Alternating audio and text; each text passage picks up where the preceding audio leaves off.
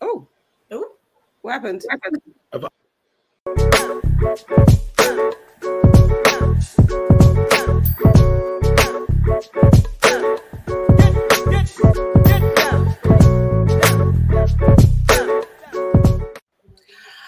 Hi, welcome to Your Aunties Could Never.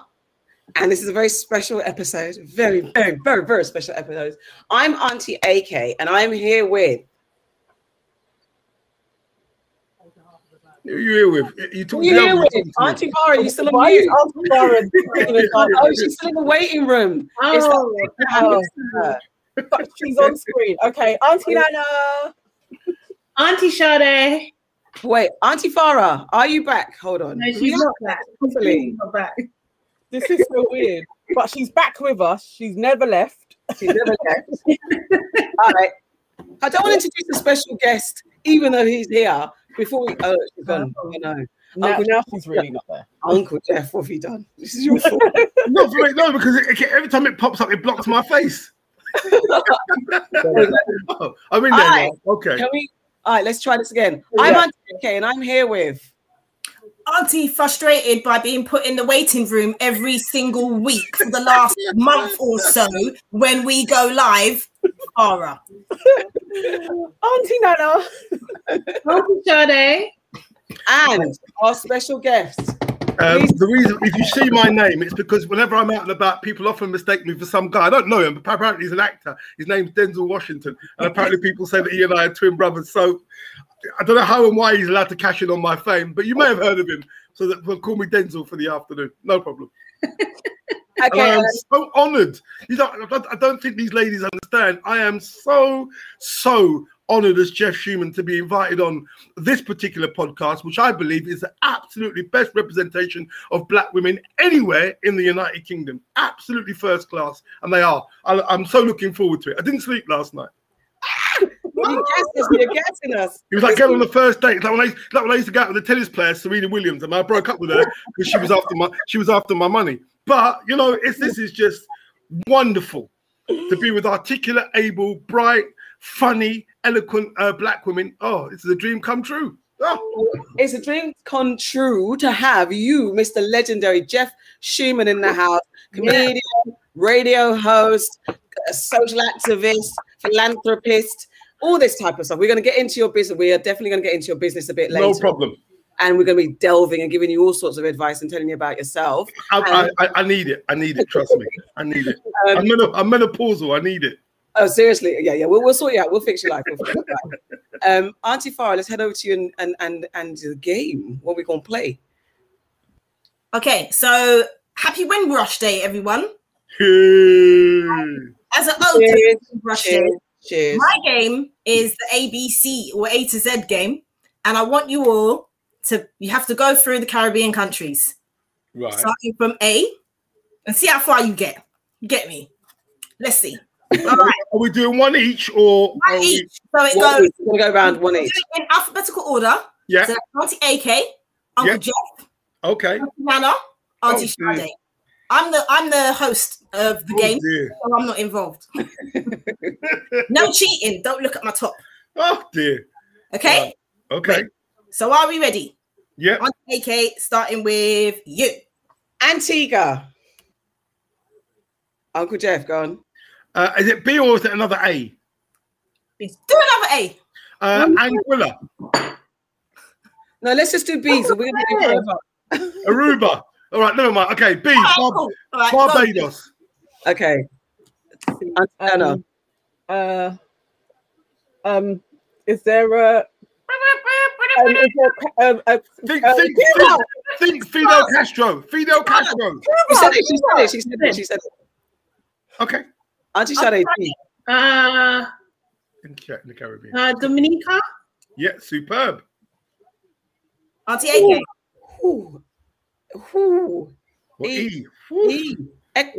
Not Ecuador, right? No, South America. South America. I know it could be a bit of the island. Oh. Why not B and E? English-speaking places. England. Right, move on. There's no E. Okay. Oh. Okay, so I go to F. Yeah. Why did I say myself? Flipping heck. Whoa. for Farah, the island of Farah. I mean, that should be a thing, but it's not. She's cheating. I've got to give her that, though. Auntie Nana. No, Uncle Jeff. Uncle Jeff. Is it G? Grenada. Okay, next. Haiti. H. Haiti. There we go. Superb. Auntie Nana. I. Is there an I?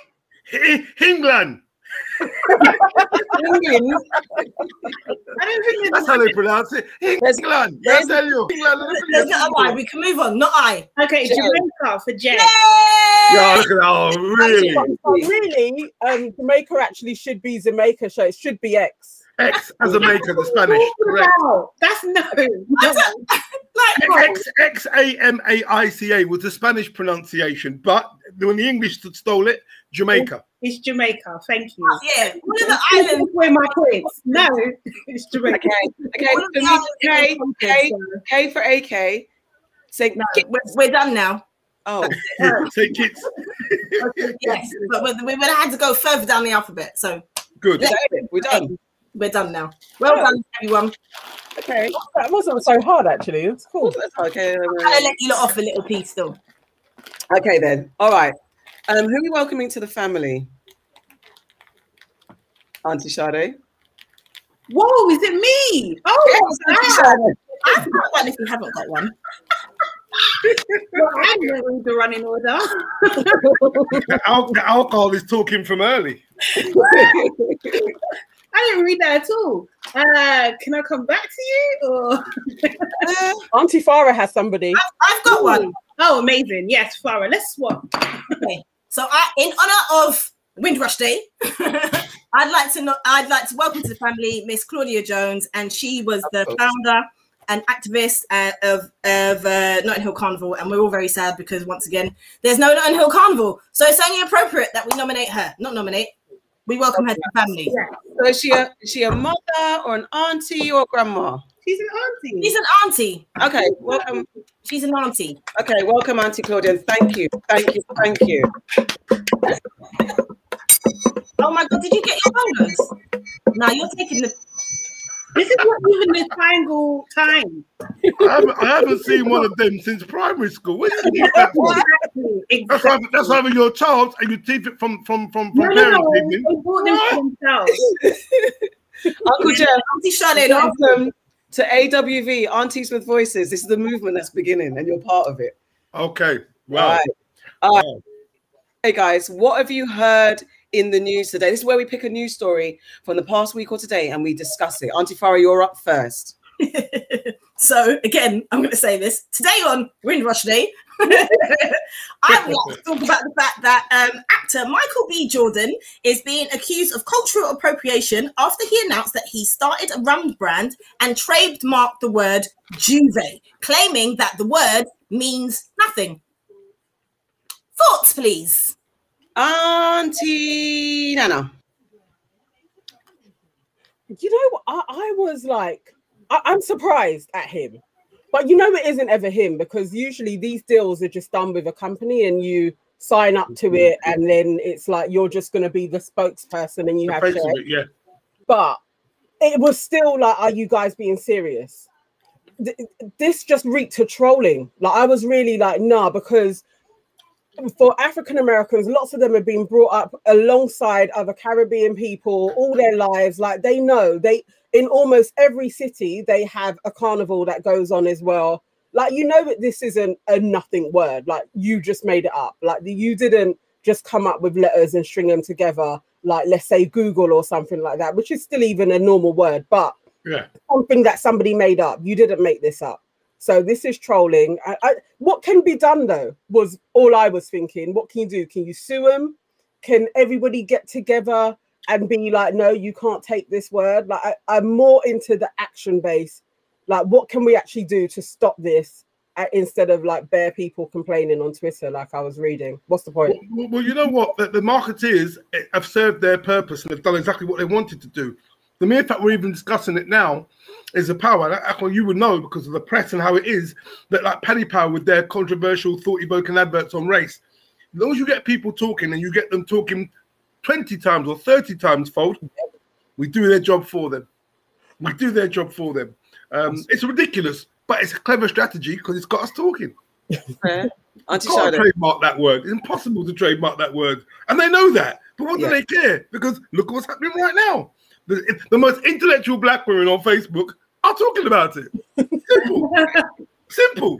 I think you can pressurize them. You can get in touch with the trading bodies and just say and dispute the claim, isn't it, kind of thing, and then they can drop it. So yeah, that's definitely possible. I think I don't know, man. I think people will try all sorts of things, and I just don't think that celebrities are ever exempt from that. Even as much as people love Michael B. Jordan, you know, he's just trying to make money at the end of the day.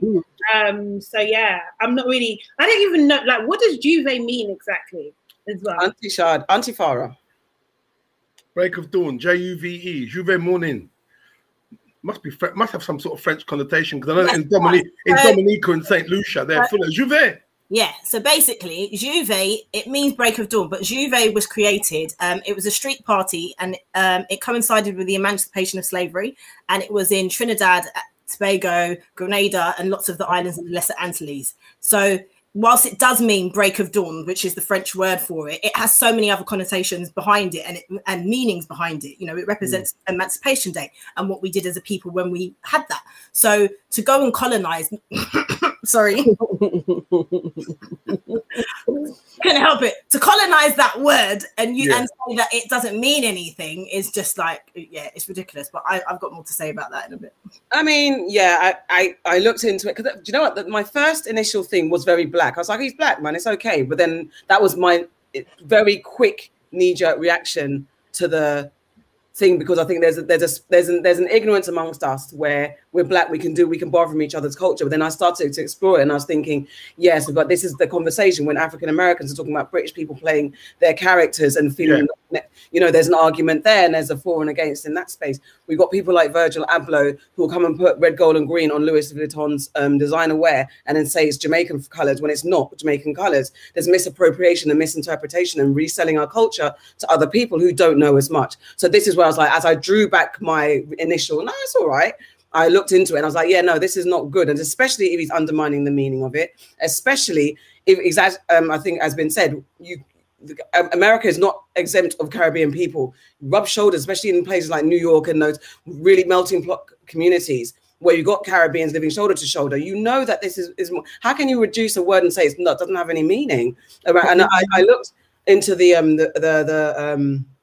I think they're saying that the trademark is, as usual, only to people in America. Like it's not a worldwide trademark. It's for America. But then, if anyone from the Caribbean that wants to promote or market anything to do with J'ouvert in America, then they run into problems. And that's a big capital country that you're going to want to market to as quickly as possible. And that's a particularly good name, because when there's Trinidad Carnival in February, crop over. In Barbados, when they've got their carnival in Grenada, you got to do is put out a 250 milliliter bottle and say you're coming to the J'ouvert jam. Yeah, the marketeers are so. I'm not being a cynic here. In the words of Oscar Wilde, the value of anything and the price of nothing. That's an absolutely superb tag. Walking around with a bottle of J'ouvert because you know the name already. You know the name already. You know the word already. If you call it your auntie's rum, like, what's that? Humans are fan, but what's your auntie's rum? But J'ouvert, go on, clear. It's an easy word. Auntie Farah, clear. Did Auntie Nana go? Yeah, she did first. Oh, sorry. Yeah, so I'm going to use Auntie Sade's favourite term. He didn't read the room.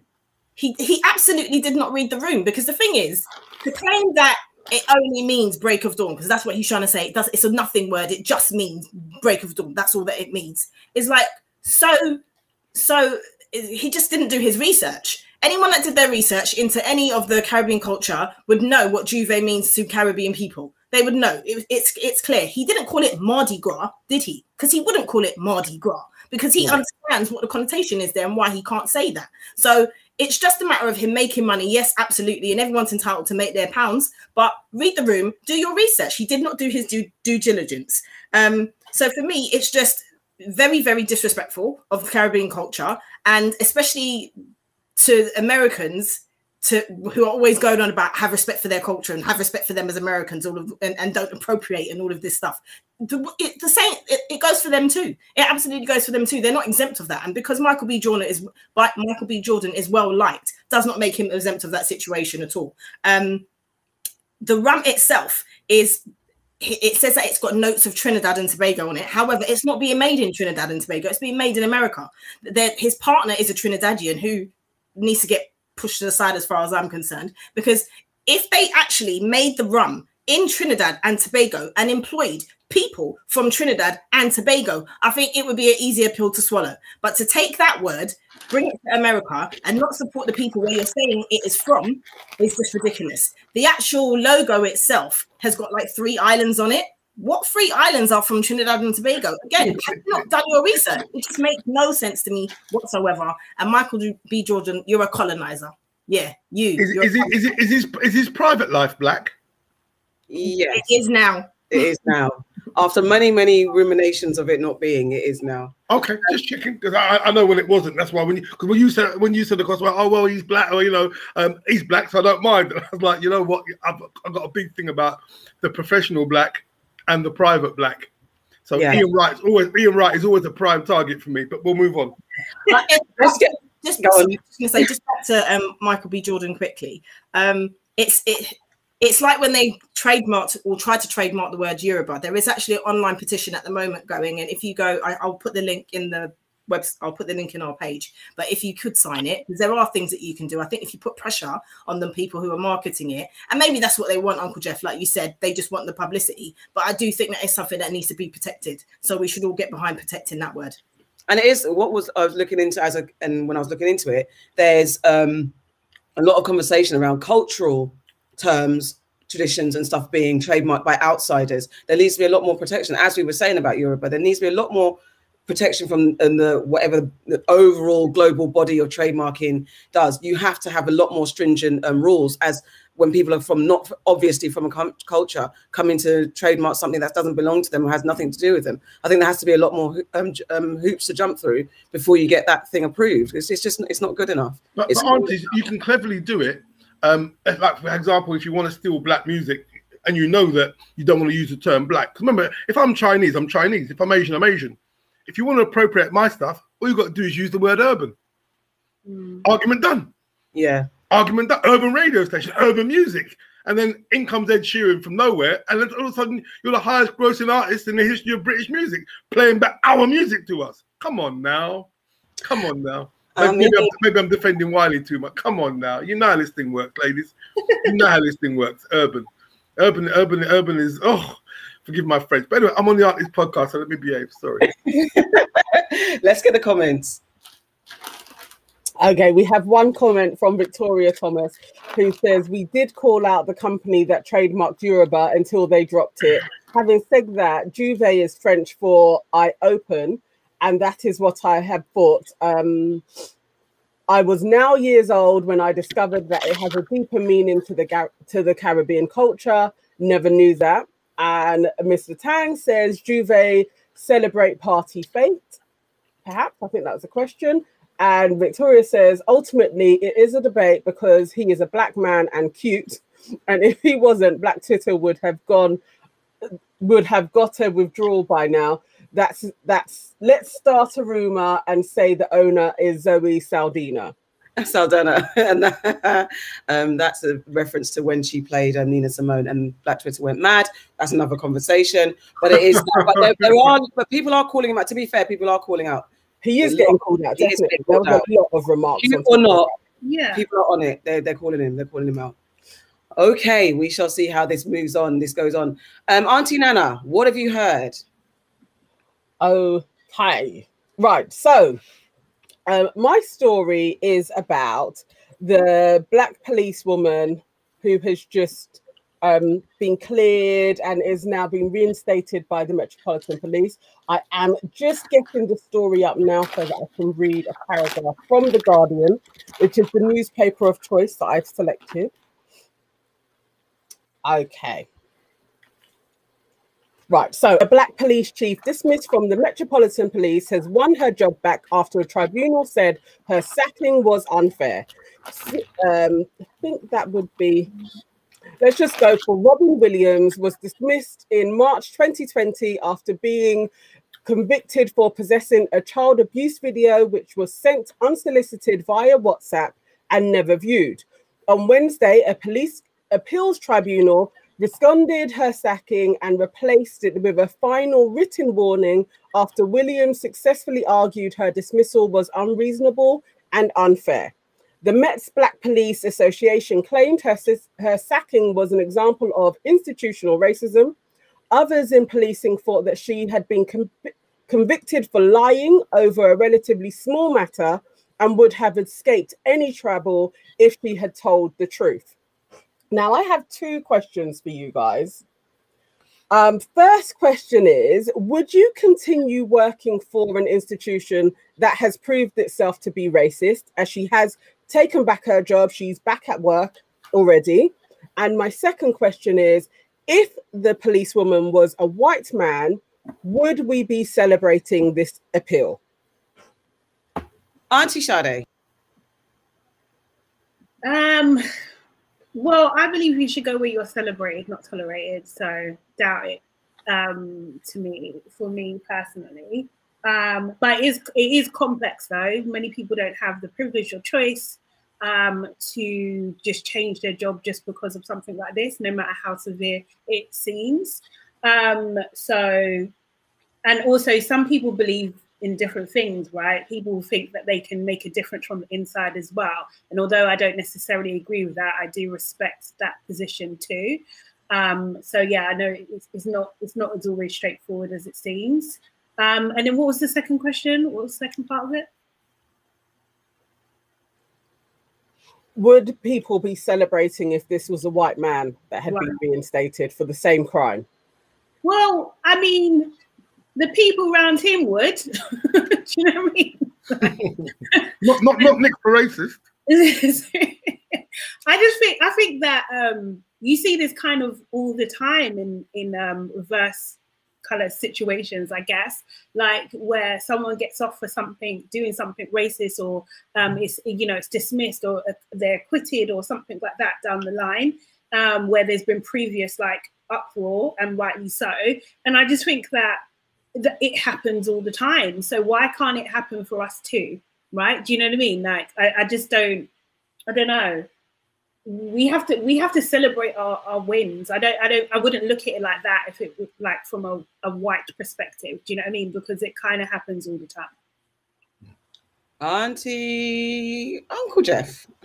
I remember a similar situation when Leroy Logan, MBE and the that television program Fame Now, back in the day, I had him on Choice FM, and it's a similar example. He was asked a question, you know, that if the Metropolitan Police Force is institutionally racist, forget just McPherson, why are you still a part of it? And the argument was, I want to stay in there, I want to be able to challenge it, and bloody bloody blah. First and foremost, she didn't commit a crime. Someone sent her something. I get sent things all the time on my phone that are inappropriate. I don't deem myself to be on the hiatus of sexism. But if someone sends me something pornographic, I can choose to view it, delete it. I work with young people. I'm a former teacher. Does that mean I should lose my job? I'm delighted that she got her job back. But when an institution is what it is and has had centuries, decades of cultivating its behavior, yes, when people say, yeah, well, she won, but we didn't win. What did we win? An individual won a battle, which is superb. And I'm glad that she's got her pension back. But by and large, en masse, what did we as a race win? Even when if you have three or four of the top 12 ranking officers that are African Caribbean, that's 3 or 4 people. And by and large, their private life don't reflect where we're at and where we go and what we do. So you're fed back the same people who reinforce the narrative. I'm going to speak about one of those people later on in the podcast who reinforce the narrative. To answer the question, delighted she got her job back. And would I go back? Yes. My pension, my years of service, and I think I've got a sense of entitlement. But in a heart of hearts, I'd like to leave and take as much money off them as possible, but I wouldn't get it. Therein lies the issue. I think she's right to go back, to answer. And if it was me, I would go back. But boy, would I give them a tough time. Auntie Farah. Yeah, do you know what, Uncle Jeff? You kind of made me change my answer, because I was going to be like, later would I go back to that place. Then bun them lot. You know what? On a real tip, I would do exactly what you said. I would go there and I would make their life difficult. Oh. I would be the worst person for them. Any little thing, I'd be like calling them up on it.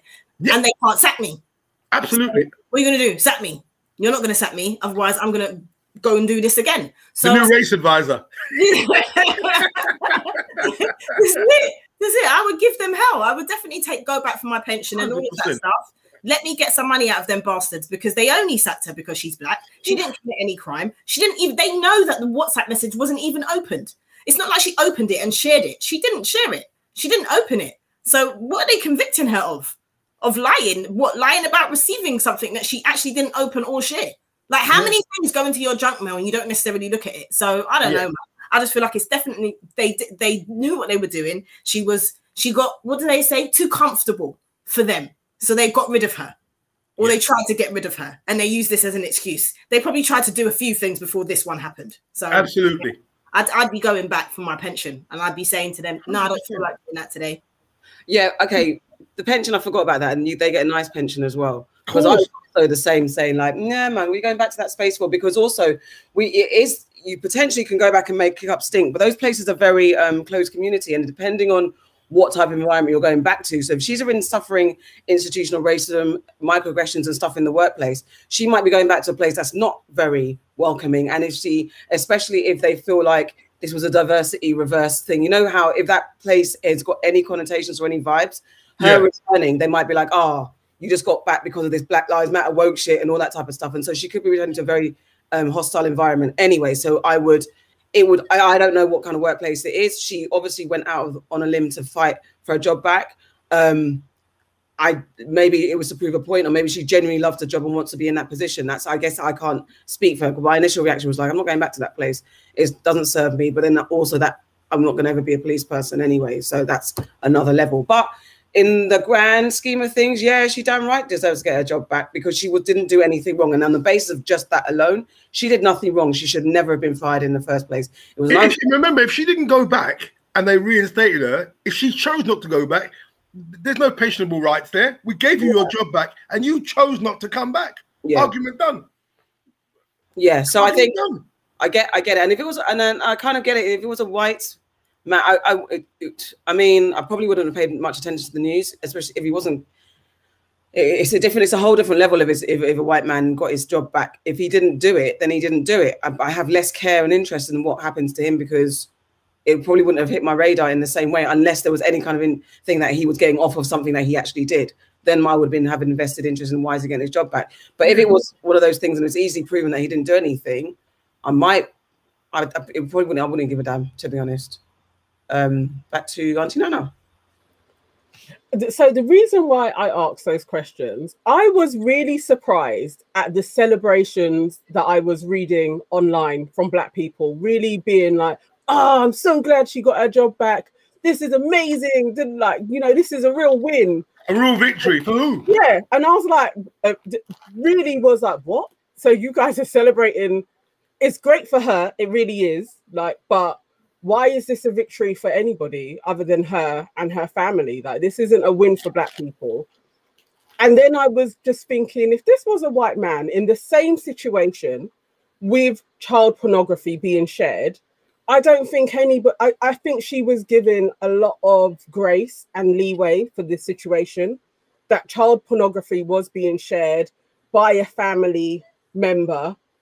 And I just think that if this was white, it would have had a totally different spin. And, I'm very rarely let's do the reverse of it ever. But I feel like in this situation, not too much was looked into as to that there was a family member sharing something that was inappropriate with a child. Not that the person receiving it needed to lose their job, but just that this goes on. Some of the stuff that my mum shares now, she stops doing it because we would all complain about it.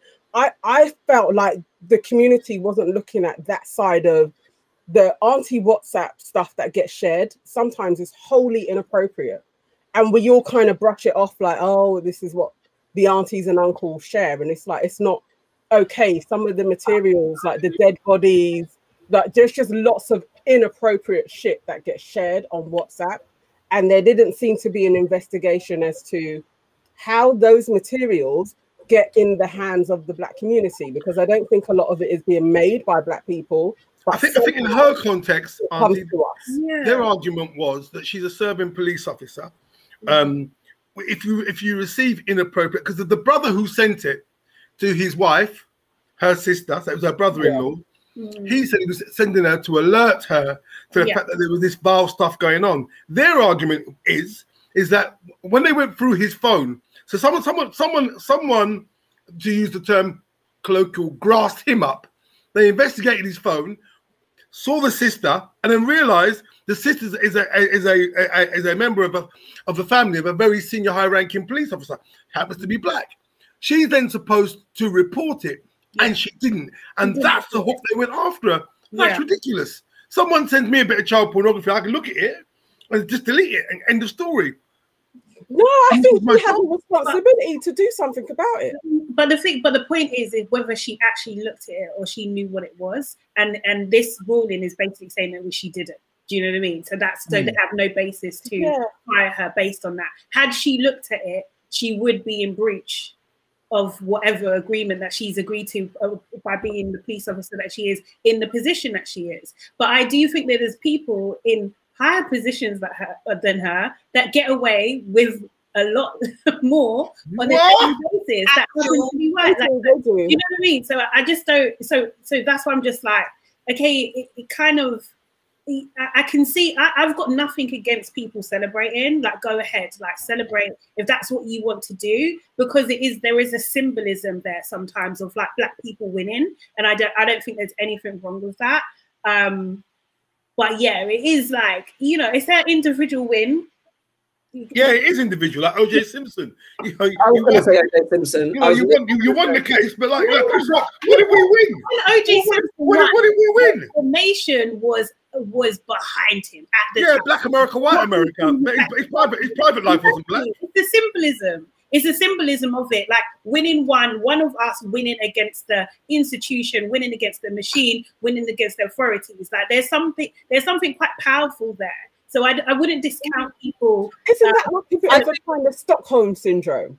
Because you're not really winning. Like, it's an institution. She's institutionalized. She's managed to work her way up those ranks. You can't institutionalized. Sacrificing a big bit of your soul. And we're like celebrating this. It's like, no, this doesn't. I don't get it. It doesn't make sense. The thing is, I'm not celebrating. I literally was like, oh, and like I said, my first reaction was, I don't want that job back. But that's just me being knee-jerky to what I wouldn't do. However, I think there's levels to what you're saying in regards. I think people were discussing about. I think there was the bigger picture of all of this. Well, this woman was sacked for something she didn't do. And it's something that I think that's the trigger. That was the thing, because all of us, any of us potentially, in a position of, if you're looking after young people in that kind of position, could easily be terminated because they decided that what you did was wrong when you know you didn't do anything wrong. And so that's the part that took precedence. I think we have had lots of conversations about what gets sent around, and if someone, especially like, you know, the girl's been filmed inappropriately, we have lots of conversations about don't do that and how, and to stop those things being passed around. I think, it's all contextual. It's all contextual to the situation, because if someone sends, like I say with my mum, if she sends me things, especially, you know, older people don't have no way about sending dead bodies and things like that. No, my mum was watching a video about a dad beating his daughter because his daughter was caught out doing... Yeah, unbelievable. And that my mum was watching it, and I was angry with her. I was like, Mum, stop watching it. It sounded horrendous. And she said, yeah, but he's angry because she did this. I'm like, but it's, you know, we had that whole discussion, and I said, that's really bad. And when we had a conversation, it's like, yeah, I understand where you're coming from, because she was seeing it from a scared parent perspective. So I think we have conversations about things that get sent round in context and dependent on the level of the conversation or what it is that's being sent round. I would definitely cuss anyone that sent me child pornography. No, don't send me no child pornography. I don't believe that ever about the kids that got beat. You know, there was there's been many school kids getting beaten up and stuff like that. There was one about the school girl, the two school children that took set on that one little Black girl, and everyone was sending it around to cuss out the two school children. I remember I was sending people, Don't be sharing that, because you don't even know what the background of the two black girls are. You're doing just reinforcing the narrative. Yeah, you're doing so much. So by spreading it around, and then so now you've got three victims because people take set on the two young girls, and they remember they're little girls, and you're sending that around. There's definitely been conversations. I don't think it was missed. I think this particular one was the injustice served to this black woman. And the other bit of it, the institutionalizing and all that type of stuff, yeah, we can have that discussion. It's not a win for me, but that little victory for her getting her job back and in the face of the system that tried to tell her she wasn't allowed to work, when other, you know, there's bare policemen and people them that have got off of bare things from, and worse. We've got corrupt police everywhere. So I just think it's in context. Should we get the comments? Okay, right. We have Red Bull. T. Smith says, "Hi, sisters. Her colleagues are going to make her feel like she is guilty. I do not think she should return to work." And yes, Jeff, can you stop rustling your crisps? What are you eating over there? I'm not no more. I was. I've stopped now. Sorry. What was it? Because it looked tasty. Protein. I've been training today, and I had to have some protein because my car broke down. I got here late. I was eating a handful of dry roasted nuts. I totally apologise for my unprofessional behaviour, but it's rather that than I collapse in front of the four most gracious black women on the internet. So, you know, let me. I should have done my due diligence, but wine and prosecco doesn't work for me, I'm afraid to say. It's understandable. We'll allow you, Uncle Jeff. We'll allow you. We don't want you to fade on screen. We don't want you to fade, but thank you. All right, guys. We'll see. You know, she's happy. Some of us aren't. Okay, Auntie Sade, what have you heard? Right, so my story maybe a little bit lighter. So musician / actress Chloe Bailey, one half a duo of Chloe and Hailey, and also Beyonce's protégé, she basically caused a bit of a stir in the social media streets due to her performance of Nina Simone's track "Feeling Good." The performance was part of ABC's Soul of a Nation Juneteenth celebration, and some might say that she was feeling good in the performance because it was sonically sound, very saucy and very seductive. But some people were not happy at all. So one person on Twitter was saying, of all of the ways Nina's Simone's "Feeling Good" could have been celebrated, "Shake My Head," wildly inappropriate for the song and the moment. While other people on the other side were saying, Nina Simone is probably in heaven. Glad to see a black woman feeling good about herself and her skin, enough to embrace her in every way. While you are here crying because it's too much for the song. But also, Nina Simone's granddaughter also chimed in. So her name is Rihanna Simone Kelly, and she was in support of Chloe. And she says, "Everyone's coming at Chloe Bailey for her performance of my grandmama's song. Feeling Good, but y'all don't understand that is my grandmother was a free-spirited woman herself and would have loved that performance as much as I do. Relax, Chloe killed it." So what say you, aunties and uncle? Sorry, was you going to play the clip? I was going to play the clip, but you were not. Yeah, should I play the clip? Please. Play a little bit. I can inform myself. One second. All right, God, this is, I always flub with this. One second. Where is it? Here we go. That's the wine talking. Here we go. Can you hear it? Not quite. But not really, but I can see it. Do you want to sing over it? She's doing a performance bit now. Here we go. It's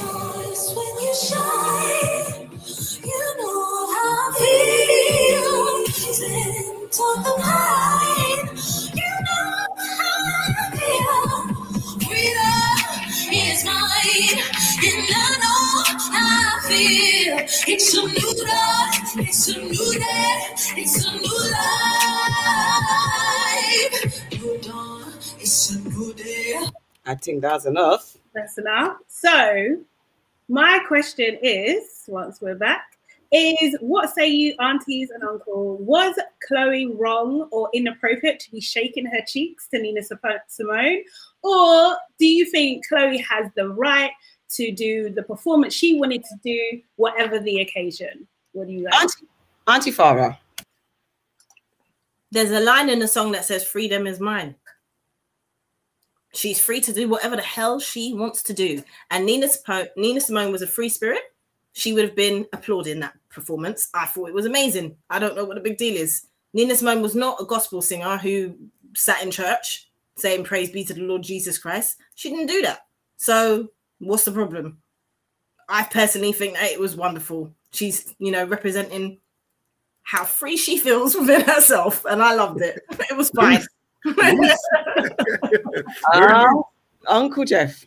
From a male perspective, my brain split in two. On the one hand, having seen their moves, I'd like to get her telephone number.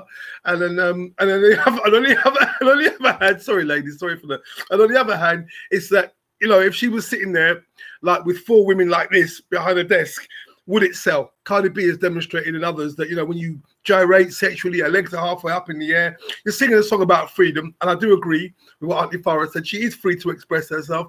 But where we do have to be careful is when we're often following that narrative that for freedom of black people is that we have to be highly sexualized. And that's the only thing that if I've got a young son looking at that, it's just continuous imagery of black women. So when you come across women like yourselves, it's like, well, what's she got to offer? She hasn't flashed her bum yet, Dad, and her legs aren't up in the air. Oh my God, she's got a brain. I don't want that. But I do agree with Auntie Farah. Everyone's got the right to express themselves. I just, as a black man, just find it very difficult, that whole misogynistic narrative that we always have to be sexualized. She's singing the song, but, you know, her legs are up in the air. And to be quite honest, unless you told me the name of the song, I don't know what she's singing. I'm just watching and saying, "Taras, what? If me catch that, what?" None of us will sleep. Auntie Nana. Like, that is my absolute favorite song. I walked down the aisle to Feeling Good, and I think that performance was lame. I thought it was trash, to be honest. I know Chloe is emerging into her womanhood, but this whole thing of like a womanhood needs to be tights and a leotard is really pissing me off, because it's the same thing. It was like circa Beyonce in like 2002 or something. Like, and this is, I just don't think it was appropriate for the song and the setting. I think she went down the same kind of route of being controversial. You know that opinion is going to be split. You know that half of people are going to be like, why are you just flashing everything? And the others are going to be like, oh, this is a celebration of women empowerment and blah, blah, blah. But overall, I thought it was really, really bogus. And she has an amazing voice, and she could have given it so much grace and poise and pomp and ceremony for the setting. And pomp and ceremony doesn't mean sparkly stuff and a leotard and tights and rolling around on the floor. But no, 0 points from me. I was like, what's the big deal? Because it looked like performing arts to me. It was less about, and I'm not even saying it as a diss, Uncle Jeff, don't laugh. I'm actually saying it looks like performing. It looks like it took me to musical theatre and took me to a character who was performing the song to explain a moment. So if she's having a dramatic moment, that was the song that she was given to perform that and to explain her character's journey within the piece.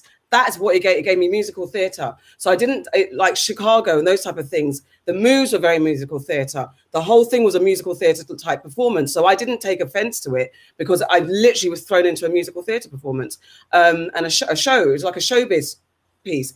It was not, I don't think it was, and I think the moves were very musical theatre dance, performing arts dance. The moves are very typical moves. They weren't new moves.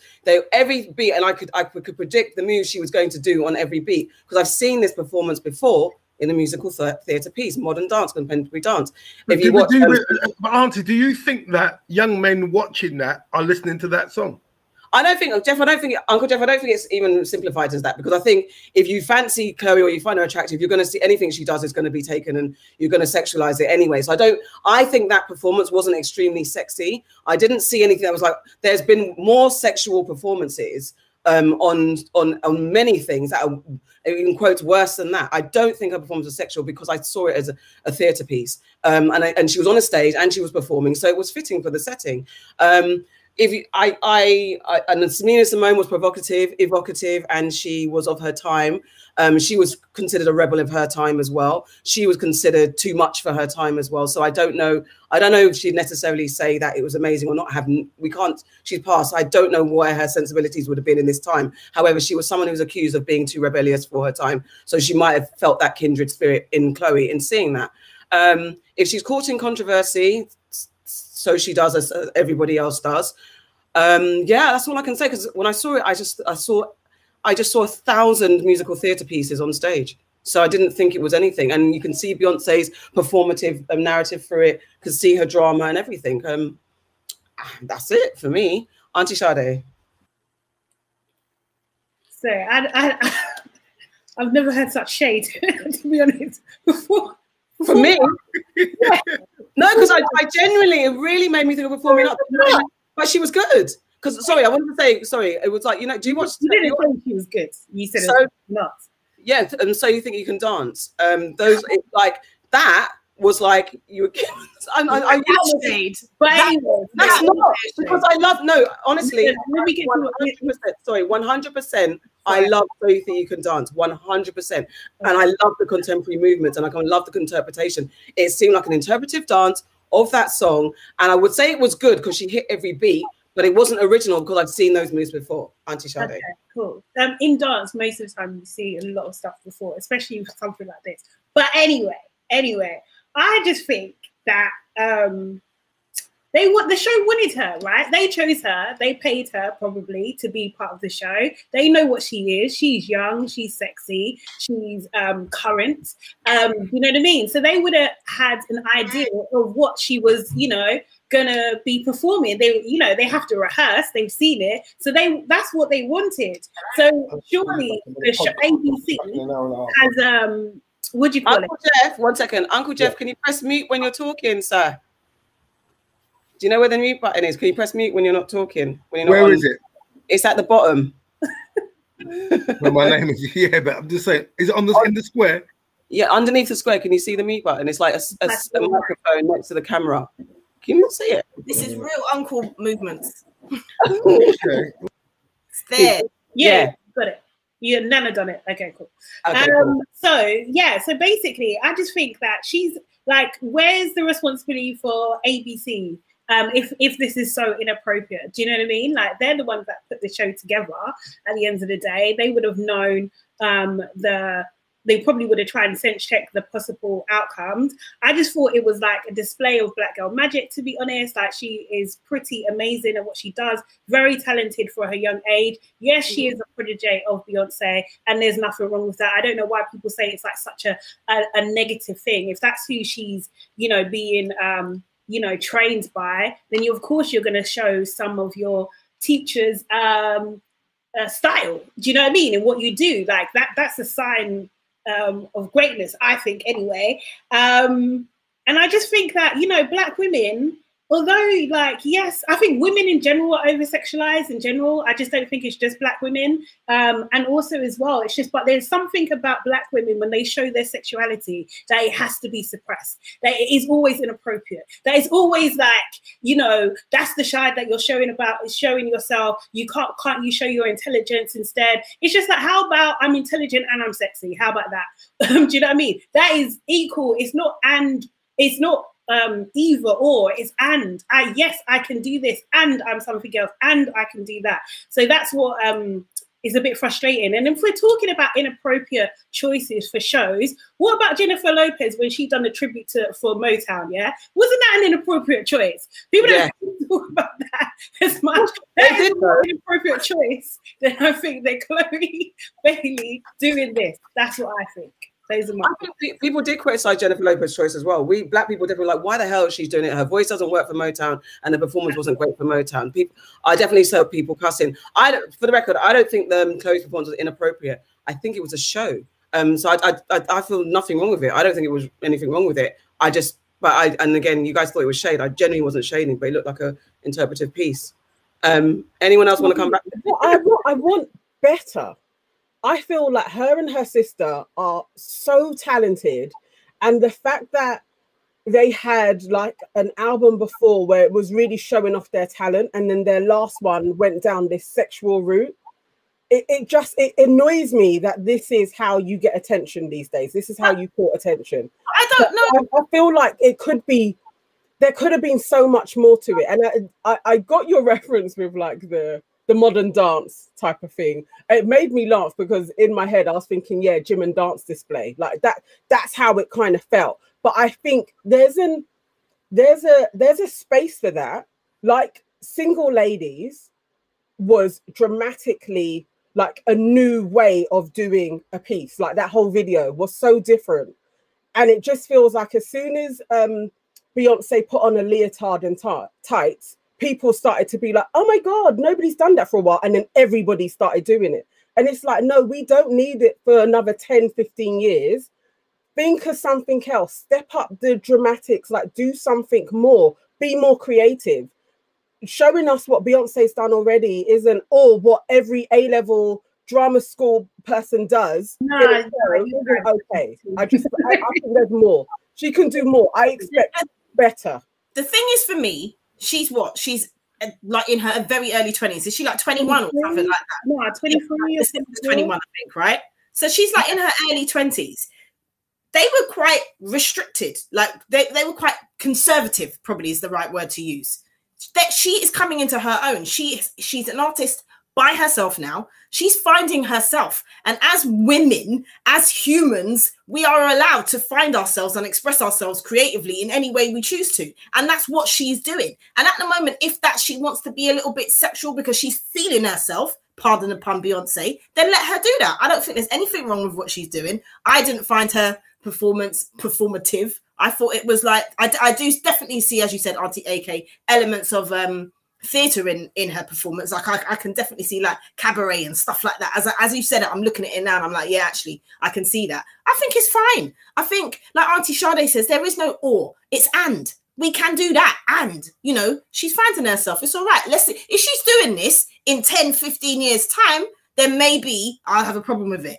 Maybe she'll need to think outside of the box and do something different. But she's just finding herself. This, you know, she's just coming out as a solo artist. Let her do her thing, man. Let her do her thing, definitely. Uncle Jeff, want to come back on this?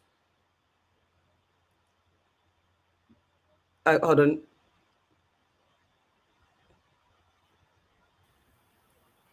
What's happening? Yeah, yeah, you're back. Okay. Do you know what? Yeah. Listening to all of you, and as per usual, I agree with everybody. Everybody's got a valid point, so I'm not just sort of sitting on the fence. But it's just so easy for me as a man to give my tuppence worth, especially when women do say, like almost like the whole hair debate, I'm allowed to be as creative as I want, and I choose to do what I want. And then I have to sit there, and rightly so, and say, well, yeah, you are entitled to. My personal opinions are, I do think, like a couple of comments in the chat, that we are highly sexualized. If she was sitting down, like in the pose you're in now, and just singing that song, and then let's see how much attention gets paid. I think it's the overall general picture of, you mentioned Beyonce and the leotard and that type of dancing. Then absolutely, of course, because we know, especially for men, sex sells. It absolutely does. I still don't know if Cardi B's a singer. I still don't know if Cardi B's got any talent. All I do know is that you go on YouTube and it's like 30 million hits. For what? I think that the points that both Auntie Nana and Auntie Farah made are extremely valid. But I err more on the side of Auntie Nana because I'm at the stage of my life, and maybe because I am, as I say, menopausal. I'm tired. I'm just tired of the same old. I'm tired. This is why I'm on here. I'm desperate to see the very best of black women to be displayed for everybody to look at and be like, wow, see, you can do it without doing an Alison Hammond and laughing loud for no reason. This is why I'm here. This is why I'm here. Because it is the very best. I'm sorry to wait till I get to my own personal stuff. There are things like that absolutely irritate me on how black women are portrayed. So whilst I do agree, 21, 22, 23, we were young once. You guys are younger than me. I do accept that. But I think there's a great saying, and I'm a sociologist, children become what children see. And that imagery is far too often, whether it's contemporary dance, but you know, I've seen that same movement with a woman holding a piece of string rather than a microphone. You know, they dance around, seen it in the Olympics. they when they dance on a little piece of rope there, they're up and down on the mat and tumbling around the place.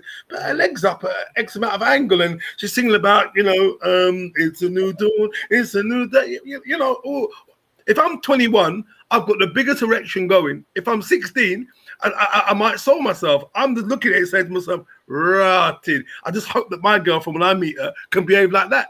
And hopefully she's a bedroom bully.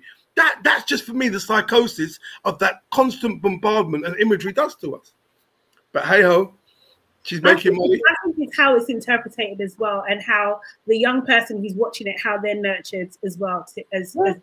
We need to change that narrative that a woman dancing in a sexy way doesn't equal that you're a bedroom bully. Just that's our responsibility to input on that at the end of the day, because otherwise there is this that you cannot get away from this oppression of female sexuality, because it is saying that if you're sexual, that somehow is lower, or it's kind of like saying that it's devalued, that is, that's not the best you can be.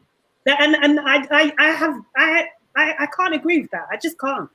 I think also I feel like also that Black women, whatever we do it with such vim and excellence that it just takes precedent. So we're gonna, even just our shapes, we're sexualized from young. We bud early, or I don't even know.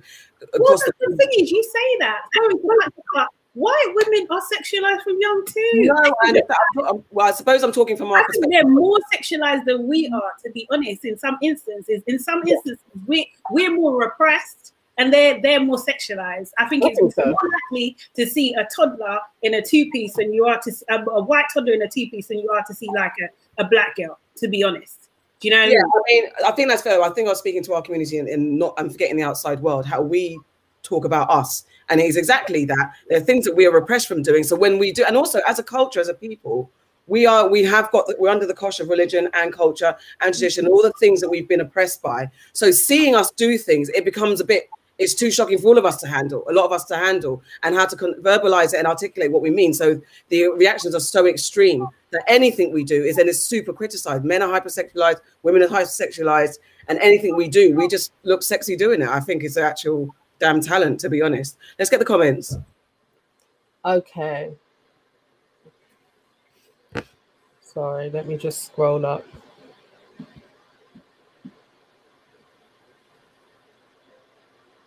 Okay, so T. Smith says, Red Border says that performance is carbon copy of Beyonce Baby Boy. So artistically, how free is she? Plus, who is the audience? I like the song though, her voice is pretty. T. Smith says, I do not think there is anything powerful about women using their sex to promote their music. It does nothing but encourage negative perceptions of women, that they are nothing more than objects. And Miss Letang says they're showing that they're multifaceted.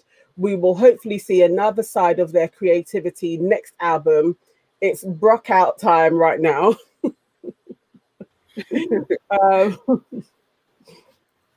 Also goes on to say, where I can't see. Sorry, T. Smith says Cardi B is not talented. A high percentage of her songs are written for her. Vocally, she is not strong. A typical one-night wonder. Look at where Rihanna is now. At least she was a little more talented than Cardi. She's not a one-night wonder, but then, and also there's a lot of artists who have their stuff written for them. So there's performing artists, and then there's creative artists. I think Whitney Houston never wrote a word in her life. Yeah. Yes. So, but it's also about there's taste, and then there's, you know, you can like someone, you might not, and everyone's got their own personal taste. I'm not a huge fan of Cardi, but I think she's talented in the sense that she can command a stage, she can command an audience, and she's got something about her, because someone else will get, you give someone a track, you give Cardi the track, what Cardi does with the track and what that other person does with the track, two completely different, and people are going to react in different ways, and they could both be sexual, they could both be as vivacious as each other, but someone's going to gravitate to one or the other more. And it's just about personal taste as well. But I feel like you can't even really throw Cardi in to an argument, because to me, she's been herself throughout her career. Like, she was a stripper. She went on reality TV. Like, she's done the same things. It's been the same pattern. When somebody comes out one way and then you see that they switch it up sexually because it's a part of the times, that to me is like, what are you doing for your artistic self? Like, are you actually being true to yourself, or are you being true to the marketing department? And it annoys me that marketing departments are always throwing sex first. And because there's so little representation of Black women anyway, it's even more annoying when you're not having a full gamut of who we are. You're seeing this gangster sexualized self being portrayed everywhere. And that's not good. As a young person, you're just craving representation. Exactly. And all you're getting is, I'm a bad girl, or I'm skinning out, or I'm on this. It's just, it's long. I understand. I agree with the lack of variation. I think it's your aunties. I've got no problem with the majority of things that I see. The problem I've always craved on and will always crave around is balance. Just that it's focused, that you're given an opportunity to see people in different zones, different attire, different atmosphere. Exactly what's just been said, I totally agree with. And even with Rihanna, I would question some stuff, but absolutely got every right to. But it's when it's the continuous imagery of the same thing all the time. I only know about Cardi B because 3 young Black women in my local Tesco were singing the WAP song. I hadn't heard it up until that point. I was like, what's that? I did the research. I nearly ate YouTube, let alone watched it. I couldn't believe what I was watching. Then I saw the amount of views. I think to myself, I'm not religious. But I'm absolutely not a prude. But uncle, believe it. But uncle, let's talk about the Luke videos back in the day. They were life crew. Disgusting. You know what I mean? I didn't have the knowledge that I have now, though. I totally agree with you. I was a Luke fan. In fact, I wanted to be in them videos, go to them parties. Yeah, I agree. I'm not sitting here professing to be holier than thou. But, you know, at least when I was 15, 16, I knew I couldn't get to join 2 Live Crew. I knew I couldn't get to join Luke. That's the difference. As we're over, you know, the internet is nowhere near as prolific. I had to watch the 2 Live Crew on video. It wasn't on television. It wasn't on MTV. Someone would say, yo, 2 Live Crew. It'd be like, rah, teen. I know nothing about the songs. I just saw bikinis and camel toe. And I was like, my eyes were like that, like everybody else. Right. But now... There's no need, you don't have to hide nothing. But like Tinder, switch to this video, switch to that video, switch to this video. I go into schools, it has an impact, I'm afraid. It really does have an impact on young people. But the point you make out if I was brilliant. Yeah, 2 Live Crew. Wow, I was upset. If I went to one of them parties, that would have made it for me. And even in those days, I would have said, that's not sexist. That's what the gal then want. They want for skin out then, shack out then, show a little something. I didn't have the education then that I have now. And I see it as my duty to speak out because the narrative is just awful. But then really as well, I do think, though, that some women do want to do that. They do want to skin out. That doesn't mean that you as a man or any man has a right to touch them, has a right to, do you know what I mean? Assault them in any sort of way. That's the difference. Do you know what I mean? Like, we cannot take the woman's right to do what she wants to do with her own body away because men are perceived as unable to control themselves. That's ridiculous. Let's get to the final comments and move on. Okay, so we have Neil Darte says, Uncle Jeff makes a great point. Before social media, Luke Attell looked and seemed sensational, something we couldn't do in real life. Nowadays, everything is game. T. Smith says, but where do you draw the line? That's the thing. In some Cardi's videos, she is using a prop that imitates a man's genitals. And Miss Letang is clapping, I guess, for Auntie Sade. But a lot was in between asses. I don't think it's conflate. Oh, well, I'm going to say that if we're talking about the now, we had people talking. We had Little Kim talking slack. We've had years of slackness. At least that is. I think there's. We didn't make. In every generation, there's someone that pushed the boundaries of culture sexually. That's always the case, and it's always and never ever not going to be the case that the ramifications of that affects certain cultures and certain people, and we can't deny that. But it does. It is actually it's a positioning of the conversation that is always heaps on women to do better when actually we need to teach our men to do better. Absolutely. Absolutely.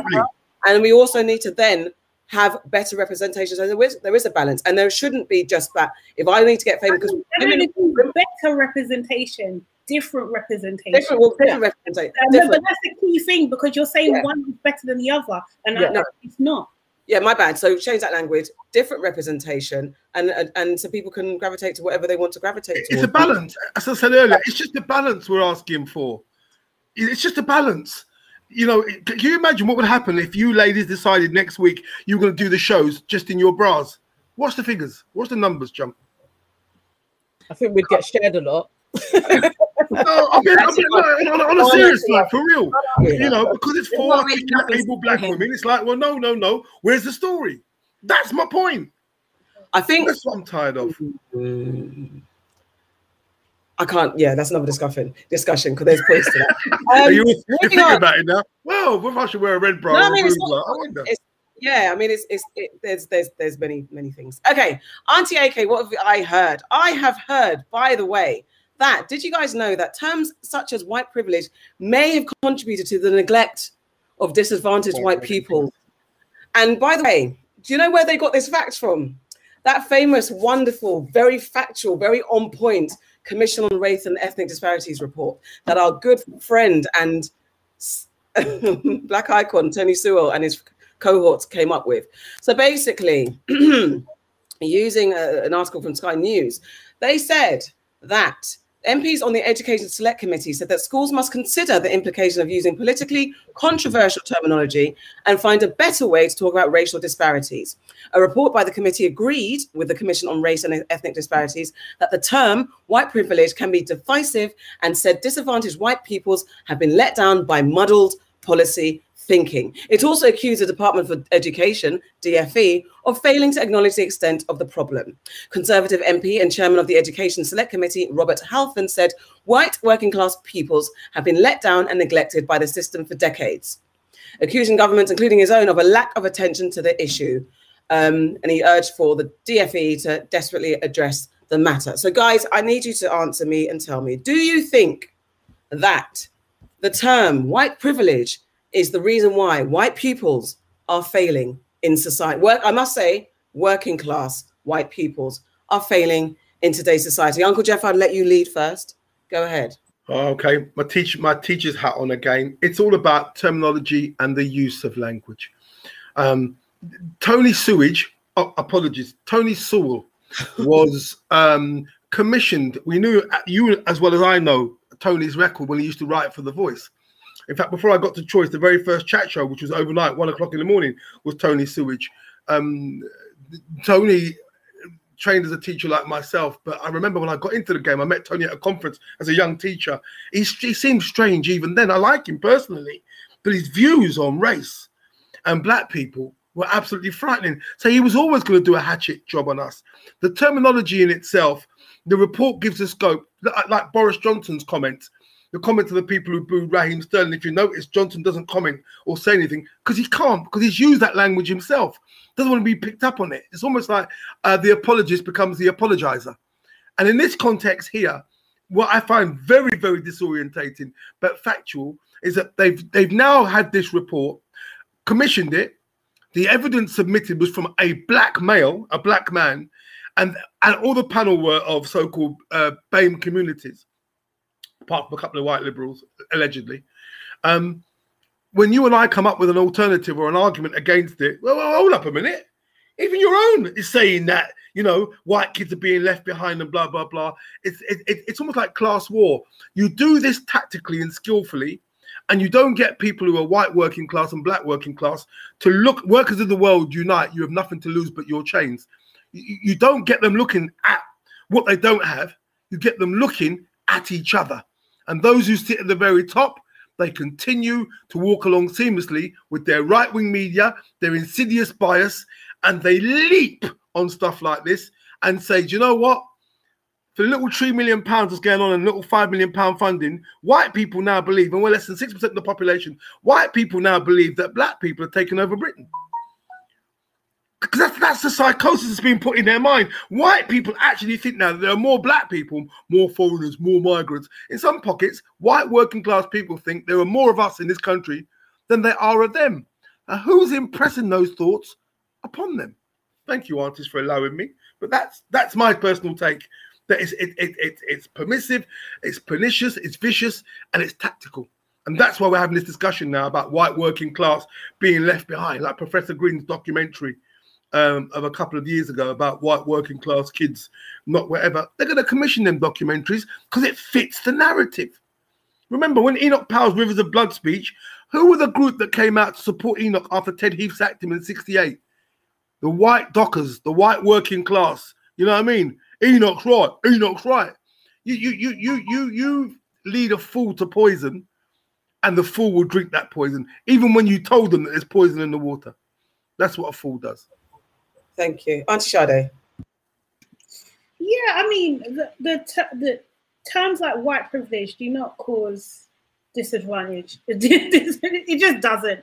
Do you know what I mean? Like, let's be real. The term hasn't been around in our society for that long either. Do you know what I mean? So, or as popular as it is now, kind of thing. What causes these disparities is poverty. That's what it is. That's the common denominator. It hasn't changed. You know, since I was in school, probably not since before that either. That's the main issue that we have, is that the lack of money, the lack of funding, the lack of support, where young people in this country are being failed over and over and over and over again. And that's just across the board. Yeah, when it's lack of funds, it's poverty. That's the common denominator here. And I think that what this is like a total cop-out to basically not address this situation. And they're going to continue to push this narrative. I feel like we're in the beginning of this like storm that's brewing, where things like being anti-woke and, do you know what I mean, anti-black, to be honest, kind of thing, are going to become more and more and more popular. And these people are just going to literally push back against any kind of advancement for black people in the next couple of months, if not year. Do you know what I mean? As at the same time as the government will probably push through more austerity measures that are going to keep people poor and oppressed. Superb. Auntie Farah. Yeah, I totally second that. This is basically the race for race, isn't it? It's pitting one side against the other. It's crabs in a barrel scenario. Let's see what happens to them when we throw these types of words at them. Like Auntie Sade said, this term has not been around long enough for it to be blamed for the lack of people, the lack of prosperity within that community. It's down to poor local jobs market. It's down to lack of community assets and the fact that they're closing all of the places that these children would go to. And that's a community thing. It's not just to do with race at all. It's to do with, you know, people being able to have the right kind of opportunities. And there isn't the right opportunities if you are a poor working class person in this country. Basically, that's what it is. It's generational wealth. If you're living in rented accommodation and you're living from paycheck to paycheck, it doesn't matter what the color of your skin is, you're not able to save enough money to get yourself out of a situation. And that's not a white thing. That's not a black thing. That's not an Asian thing. That's a poor thing. That's what that is. So as I said, they're just pitting us against each other. It's like Auntie Sade said about people, this time people being anti-woke, that we're using these words too much, so it's throwing it back in our faces. This is what happens if you use these words. You're not allowed to use these words, because what about these people over here? It's calling out all the people that, you know, the Brexiters that went and voted because they thought that all the people of color and all the people from different countries would be kicked out if they went and they voted towards this. It's the same people that are saying that if you mention the fact that there shouldn't be statues of slave traders that are displayed within our communities, that we're trying to erase our history. And, you know, it's the same people. And the fact that this came from Tony, as Uncle Jeff said, Sewage's report doesn't even shock me, because what he did there, he made a report that was not for us.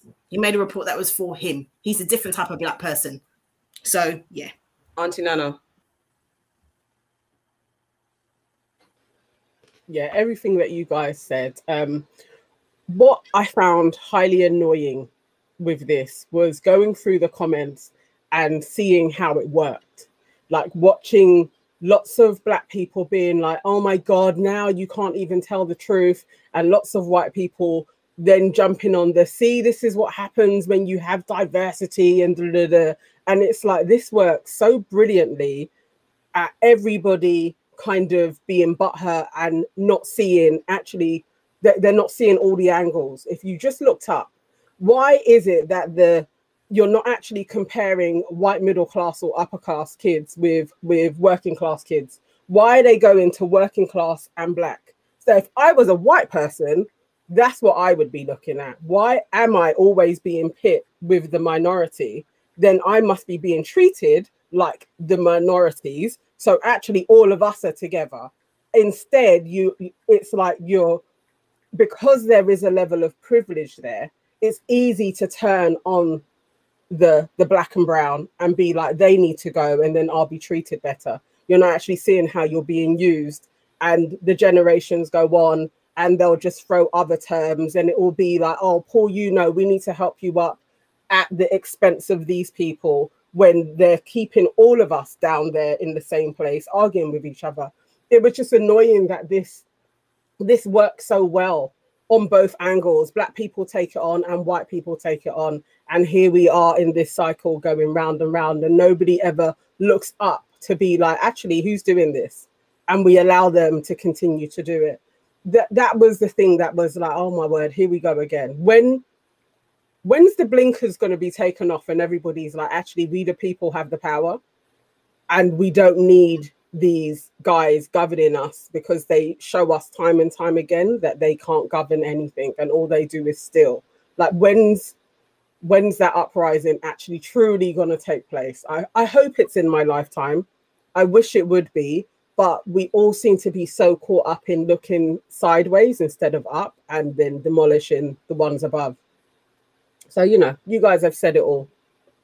Yeah, you really have. Going through that damn report, and even just when you do Control F, put the word in white, and then do return, see how many times the word white comes up in a report about the advancement of black people. It's a bit head fucky as well. And in that whole report, there are so many references. And I think it's, as you said, Auntie Nana, we're not even looking at this properly. The fact that this report tells us to feel better about ourselves when the denominator that we're being judged against is working class white people who are struggling. So we're supposed to be like, you know what, things are great, because you know what, we're doing better than the lower ranks of society that even the rich white people shit on. So the fact that we as people of color are being shit on, the people that are supposedly under us, according to this report, we're supposed to feel better than them. We're supposed to feel like we're, Lord and Lady of the Manor, because the working class whites aren't doing as well as us. That is the part where, if I was working class white, I'd be like, you lot are trying to pull the wool over my eyes. Stop trying it. It's you that we're coming for. Go back to, instead of paying your ticket to go and walk around Buckingham Palace, you should be finding a way to stone the doors and all that type of stuff. It's just, you guys just said everything. But actually, it's very interesting looking at the levels that we're supposed to feel superior over. It's not a good thing if working class is a denominator and we're supposed to feel better about ourselves for that. And it's not us to blame. White privilege, people are misinterpreting what white privilege means again, because that's what people say. I'm working class, I'm on the dole, I've got this, I live in an estate, my mum's a single mum, we were beaten, we were abused, I went through this, I went through that, comparative issues that we all go through as humans. But that is not white people, because you know what, you can put on a suit and walk into a room, not even open your mouth, and people assume you are somebody, whereas I put on a suit, or a black man puts on a suit in a certain way, and will still be judged a whole level more. And that is just simply what white privilege is. You can hide behind this. Look, My Fair Lady, all Eliza Doolittle had to do was change her accent and put on a posh dress. Her life was changed. Obviously, it's a film, but that's the metaphor. Whereas I would have to possibly do a lot more than put on a posh dress to not be judged for being some type of black woman or a diversity hire. If I'm in a posh dress and in that space, they'd be like, why are you here? Did you marry someone white? Did you get here on diversity hire? Why are you in? So this is the thing. This is what white privilege means. If you don't understand at the back, that is white privilege. It doesn't mean to say your lifestyle is better. It's just the fact that you have the little advantage of having lighter skin. That's all. And Auntie AK, but what the privilege is the pathways and the advantages that you get. Exactly. If Tony Sewell wasn't going to provide that outcome, they would never have commissioned him to do that report. And the second one is, when Trevor Phillips, a friend I will say openly here, when Trevor Phillips was chair of the Human Rights Commission, do you not remember his famous one about Muslim communities, that Britain is dangerously sleeping itself into apartheid? Yeah. They get these people to do these reports. Where the work of the hard work that needs to be done by all of us is those of us that have the knowledge and the awareness to see through that, we're not given the platforms or the opportunities to make those imprints or those indents or those indentations to try to get people to see that. I don't know if you've ever seen the film Mississippi Burning. Yeah, and Gene Hackman. There's a wonderful line, in the film in which Gene Hackman said that, you know, he grew up as poor white trash and whatever. But what kept his father's spirit alive, though he didn't have anything, was as long as he had more than the ends, as in the term for us, that's what kept his spirit up. Yeah. Yeah, that in itself is a statement. As long as I'm doing better than the foreigners, well, you know what I mean? It's all right. You got to remember, Johnson didn't care about or understand about calling Muslim women's letterboxes and his comments about watermelon smiles and thick lips and race, because he's grown up in a particular way. Remember one thing, ladies, before we move on, before AK tells me to shut up, and rightly so, an organised minority will always rule a disorganised majority. Not fiction, fact. An organised minority will always rule over a disorganised majority. What do they say in my sociology A-level paper? If people voted in accordance with their class, there'd never, ever be a conservative government. To be honest. Yeah. Why? That was it. That was the question. If people voted in accordance with their class, look at what the working class people did in the north of England because of Brexit with the promise of, we'll keep the foreigners out. Yeah. There's your answer. Daily Mail, Daily Express, the scum, very, very powerful. Yeah, very powerful. Newspapers don't sell anymore, really, but they're very powerful on social media. Why do you think Murdoch and the rest of them hold on to them? Trust. Let's get the comments. Mail, one of the most visited websites on the web. When my journalism degree, the most. The Daily Mail, the most, isn't it? Like, the Daily Mail was a reference in my journalism degree. The Daily Mail is the best paper. Like, if you're talking about how to get into the hearts and minds of people. If you take away all its politics, that the blueprint that was in my journalism degree, that is a reference point. Yeah, and even we call it the Daily, the Sun, the scum, the puns and the headline, the Sun on a university degree, that is referenced. Let's get the comments. Okay, sorry, my thing keeps on jumping. Let me just scroll up. I'm gonna try and get as many comments as possible. I'm gonna start off with. T. Smith says, in theory, though, at Sade. Oh, no, that's the old one. Sorry. Nicola says, wow, poor white people being marginalized by these institutions. Oh, wait, institutional racism does not exist. Jokers and hypocrisy. And Antoinette says, white boys from poor families failing is a responsibility of white infrastructure who designed the system for themselves. If it's not serving them, then they should look within for change and not compare with other groups, i.e. black people. And Antoinette goes on to say, also, if white people are fed up with the whole diversity debate, this could have been all avoided if they left us where we were and picked their own damn cotton and sugarcane. There we go. So, and T. Smith says, "Hear, hear, Auntie AK." Okay, cool. So now we move on to. It's kind of like a new section, I guess, because then we have our most new story. Oh, we do. Oh my God, my bad. See, I'm forgetting Uncle Jeff. See, I normally do it to Auntie Farah, and it's you, Uncle Jeff. Uncle Jeff, what have you heard in the news today? It's a quick one, but I'm so glad that it wasn't a black woman and it wasn't a black story, so I have to share this with you. A fake wedding and $250,000 scam. This one is Eastern European.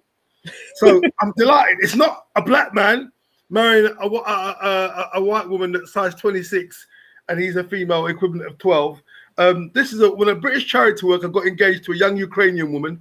He thought he was building a new life for them both in Odessa. He was wrong. James who was 52, who worked for a British charity. He basically got fleeced out of loads of money. The woman he was with, or he was seeing, was already married to somebody. And the best part of it is that she said that she can't marry him because of family ties and connections. However, the woman who was doing the interpreting for him and the woman that he was seeing, because she was Ukrainian, didn't speak language, she persuaded him to marry the interpreter, and they get a quick divorce. You couldn't make this up. You couldn't make this up. So what I'm asking, ladies, is ladies of vigor and class and talent, if you met a man of your same age group from abroad and had loads and loads of money, would you fleece him? And flip it on the other side, could you ever see yourself being fleeced by a male hussy?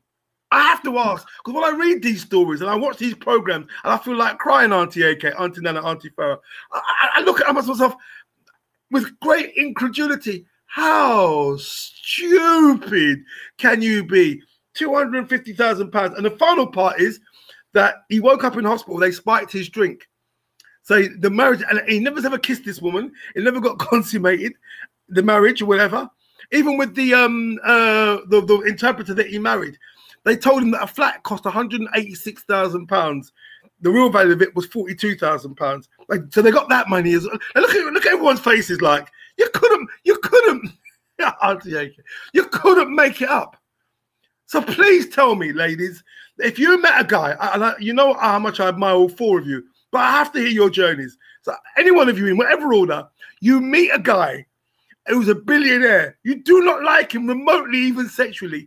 Would you fleece him? How would you fleece him? And even on the flip side of it, if I laugh and you head off, if you know little man's like looking a passport, how do you get suckered into, I need 15 grand for hospital bills? Boy, you know what? Someone's died. How? Please, aunties, educate me. Women, how do you do it? How do you get away with it? Who wants to go first? I'm please. Jeff, open the floor. Who's going first? You're all equally great. I just want to know. Okay, first part of the question. What was it? Would I allow? Yeah, could you ever imagine yourself being fleeced by a man looking for a passport? No, no, and no. No chance. No. Because you know what? Yeah.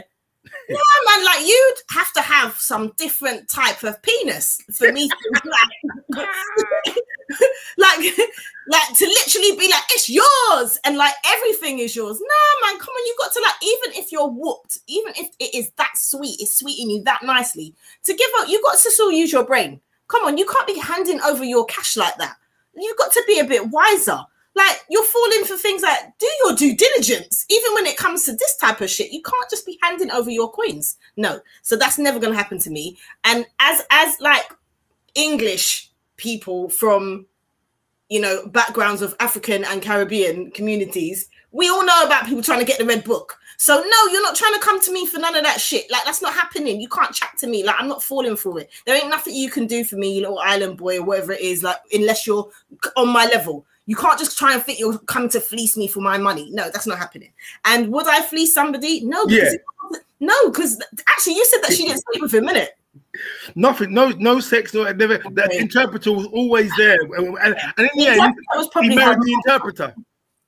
Anyway, like, no, I couldn't do that because karma is a bitch. So what goes around comes around. The type of karma that you're going to get from that type of behavior. No, the only way I feel like I would do this if I knew that he was a murderer or a paedophile or something dirty like that, so I was going to get him through his money. But come on, that's the only way that I'm saying that I would fleece him for his coins without having to sleep with him. Otherwise, I'm not doing it. Like, this, you just can't do that to people. It's not nice. You can't do that type of shit. So no, and no. Okay. Auntie Nana? All right, so if I was single, and this is like a billionaire who... wants, like, he likes my conversation, he thinks I'm riveting, he wants to spend time with me, and I don't think the same of him, he absolutely has to pay an hourly rate. He may not know what this hourly rate, but he's paying for my time. My hourly rate is 100,000 per hour. So wow. By the time we've been spending time together, if I get payment for my hourly rate that I have been riveting conversation for him, I don't think that's conning. I don't think they conned this man. They gave him excitement. He had fun. He just paid £250,000 to be with them for the time that they were available to him. And then he no longer had access. That's not conning. It was a mutual exchange. He just didn't know how much it cost. And that's just how life goes. Like, really, he had fun with two women talking to him. If he's probably that dry, it cost him that much. Like, you know, he should have been thankful. I would do the same. Auntie Sade.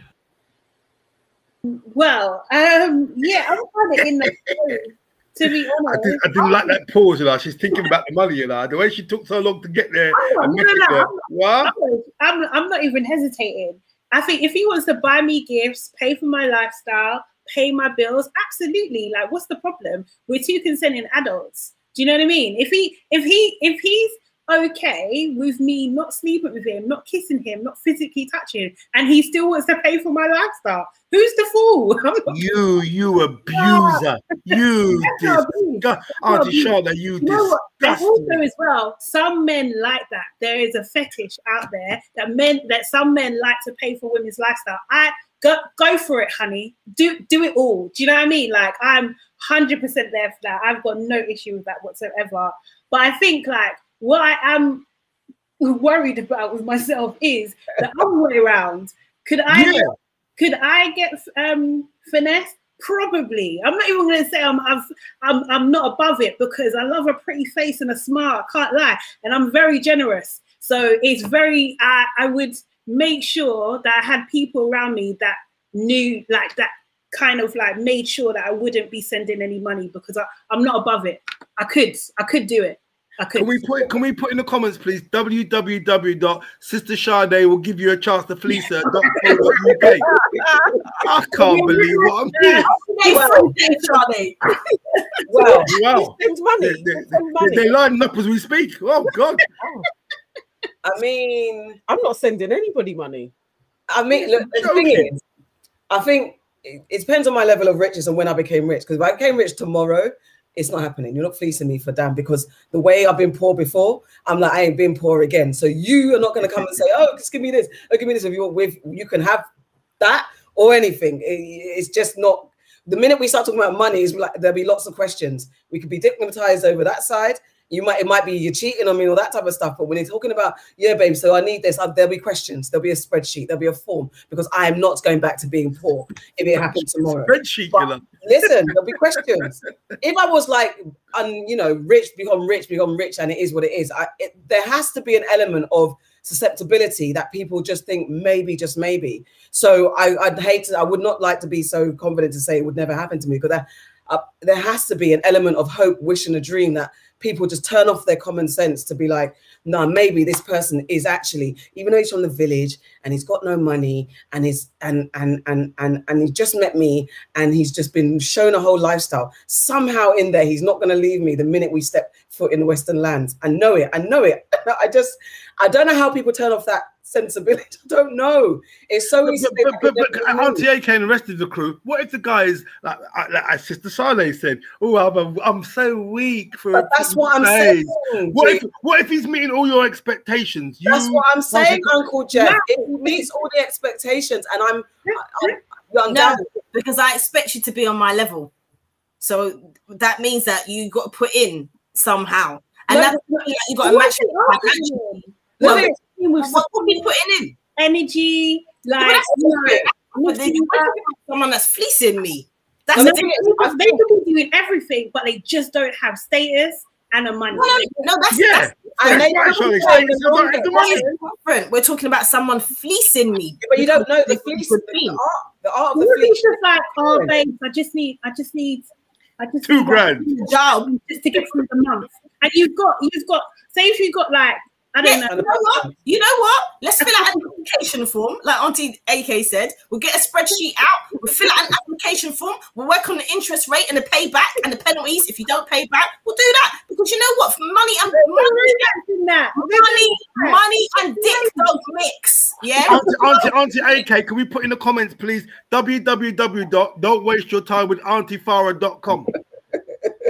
Jesus Christ. I mean, I think it's all well said and done, and I think it's case by case, because the person could be thinking, look, you know what? You see, we all come from countries that have house girls and house boys. I remember going to my auntie's, and the houseboy was cute. And I remember he took me to my parents. My mum was not happy. They were like, "No, where are you going?" But I was like, well, I believe you. There's that kind of little bit of mentality. So there's a bit like, but you know, there's that element where no, he loves me. Like this wasn't the case with me. I'm not talking. I was young. I'm like in this situation. Super rich. I'm saying super rich, and then the help is like, you know, just filling all those needs. It could happen. But I'm just saying, if I was rich tomorrow, it's never going to happen. And would I do it? Yeah, I'm so icky. As long as there's no touching and stuff involved, if it's just about conversation, entertainment, and there's no physical, and I can get around it. But I think to plan and do it, I think I wouldn't. That's not me. But if it was an easy, realistically, if a billionaire wants to spend, it has to be a thing where he just generally has so much money, don't give a damn. Can I just say something quickly? Yeah, go ahead. A friend of mine, she met a billionaire. Yeah. And he was like, look, while I'm in London, I just want to go to dinner with you. Bring your friend as well. Here's my card. We don't even have to. We can just go dinner. I do that. I'll see you tomorrow. Like, are you not doing that? I do that. That's different. I wouldn't be able to. Like, she had hold of his card. Yeah, so she could just go, like, we should. Oh no, I know this really nice place that we can rent out. It's a lovely flat. It needs to be furnished, and it'll be all your. And then I'm just gonna rent out the flat, make it all nice while he's here, and it would just be like, whenever you come to London, just you let me know, and then you can come and stay in the flat. It's your flat, it's our flat, but I'm living there. I think if it's the conniving side of things, I just don't think in the end I don't have it in me, because it is the karma thing that Auntie Farah said. But I think if it's a thing where but I think that if it's planning, I don't know if I can actually really, I don't know. I'm saying it because I'm saying it from this really stupid position, because I'm, you know, if a billionaire presents himself, I'd like a billionaire to present himself for me to try. I'd like it to happen. Let's have it. Let's put it in the universe. Billionaires, can you, Jeff, where's your www.akwhatsabillion? I'm waiting for you to finish. www. Auntie Nana will do the same thing to you. Beware. .co.uk. Well, at www. Auntie AK, you dead, brother. You dead. .co.uk. Well, at gmail. You lot are absolutely. Okay. Oh, hold on, Uncle Jeff, with your questions. What about you? What about you? Well, you see, the reason why I'm bitter. I used to get out of a tennis player. You might know her. Her name was Serena, and we broke up. And she was after my money. She didn't want to work. See? She didn't want to work. They're like, I'm #1 tennis player in the world. I don't care. Show me your money. So she had to go. She didn't want to work. She wanted my money. So no, on for real, I couldn't do that. However, when I've taught abroad, I have met women who are 26, 27, 28, who are the. You see, when you're from the West, and you go to those environments, I'm afraid to say, as bad as I look, when you've got money, you do look like Idris Elba to them. You do look like Denzel. But when you've got money, you know, the fact you haven't got hair anymore, you actually look like you are chiseled, you are toned. All the things that Auntie Sade said, you're like, oh, well, you know, physical pretty face. Cha, the money I've got, I am Denzel, Will Smith, Michael B. All rolled in one. I see man them bigger than the whole of social media with some of the most stunning black women where I'm close to tears. I'm thinking, I'm so glad I'm not female. And I'm so glad that my father crossed the Atlantic, because boy, I know I'll be dying. No, I couldn't. And answer your question very quickly. No, I couldn't do it. Wouldn't do it. And the other one is that I'm too intelligent in my head, and perhaps too mean to myself to have any woman come and fleece me. If we get on a first date, believe me, walk with your 50%. Walk with your 50%. Walk with your best money. Well, you know what? It's a date, yeah? And the second date. You said first date. You saying half and half on the first date. Listen to me. www.jeffisrealist.co.uk. Yes. No. Second date, Auntie Charlotte, Auntie Nala, Auntie Farah, Auntie AK. Second date, you need to know if you're going to get my company again, can you cook? So let's forget that. No, www.misogyny.com. I'm only kidding, ladies. Just for the. No, I wouldn't do it. I've never done it, and I wouldn't get scammed by a young woman or any kind of woman in that respect. There, if you need £1,000 for your car, well, you know what? Oyster card's about £22.50 for the month. You're gonna have to drive that whilst you're running around the place. I haven't got that. Like you say, spreadsheet, questions asked, WhatsApp video saying I will give you your money back. You must be joking, Star. To come back on here in front of the aunties and say I got fleeced. AJ would be like, Jeff Schumann, you got catch. Oh, feel it for you, Auntie Farah. Oh my God, I'm gonna cut my throat and hang myself now. No way. No way am I going to give you, Sade and Nana, the opportunity to laugh at me. No, you can't scam. In fact, they don't call them Gambian men. They call them Scambian men. Can you imagine? They call them Scambians. You can't catch me like that. But I just can't believe those stories. When I watch those programs, Auntie AK, I keep seeing people. But Lamin said he loved me and that we would build a nest. And they're like, you're older than his grandmum. What planet are you on? Okay. Okay. Let's get a comment. Woo, let's get a comment. You're making me emotional now, aunties. Yeah. We don't have too many. Aquia says, hi guys, I nearly missed you. Lovely to see you all. And Nicola says, it's his flat, our flat, and she's laughing. Right. Gosh. All right. Okay. That's what I heard this week. That's what we all heard this week. So now it's time for not aunties, no best, no. It's the new section. It's aunties get in your business. No. Aunties get in your business. Stole that from Charles Perry's evening. I'm telling you now. Aunties get in your business. Aunties get in your business. Aunties get in your business with Jeff Schumann. I can answer. Heterosexual, male, and looking for love. Right. Move on to the next section. All right. Heterosexual, male, and looking for love. That's it. That's the story. Independent, working, own my own money, own my own home, own my own car. Right. Back to basics. Aunties get in your business is where we have our special guest, who is Jeff Schumann today. And we're just going to get into a little bit of his business. We're going to ask you a few questions. You got to answer truthfully, and that's it. So I'm going to go first. Jeff Schumann, tell us in your own words what you're known for and what you do. I'm known for being a broadcaster. I'm a professional comedian and a professional broadcaster. I'm also a media trainer as well. So I work with people who want to present on radio. I trained originally as a school teacher. I'm a sociologist. I've got a master's in community and youth work. When I met my former partner, I was probably a size 12. By the time the relationship finished, I was a size 24. And she still is a size 12 to this day. So, so I went on a journey about 5 or 6 years ago where I decided it was important that I lost weight, that I went on a diet. And I did it. And I've managed to keep the weight off, even during lockdown. But I'm known as a social commentator and a social troublemaker. Amazing. Okay. So my question now, Uncle Jeff, what do you want the world to know about you?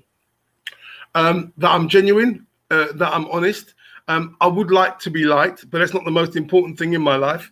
And I would like to feel that with the things that I do when I go into schools and with the way in which I commentate on social media, that I really am trying to make a difference. I'm a writer. I'm on my fourth play. And I really would love to have a hit play. That, like, why I'm on this now is to try and just change the narrative. You know, there are reasons why, with our miseducation, why we carry guns and knives and behave in the manner and the ways in which we do because of our social conditioning.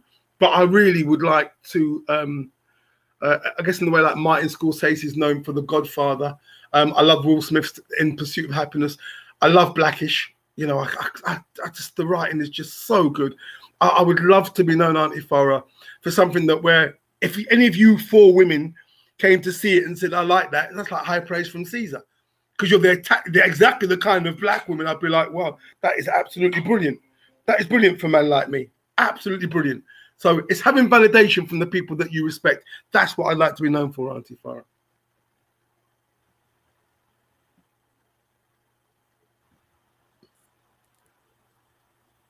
Have I lost you? No, Auntie Nana's still on mute. and she's asking a question about being auntie. I'm not on mute, am I? No, sorry, I didn't know. I actually thought I was live. Sorry. Okay. Right, so my question is, everyone's got a bit of uncle or auntie in them. What's your uncle trait?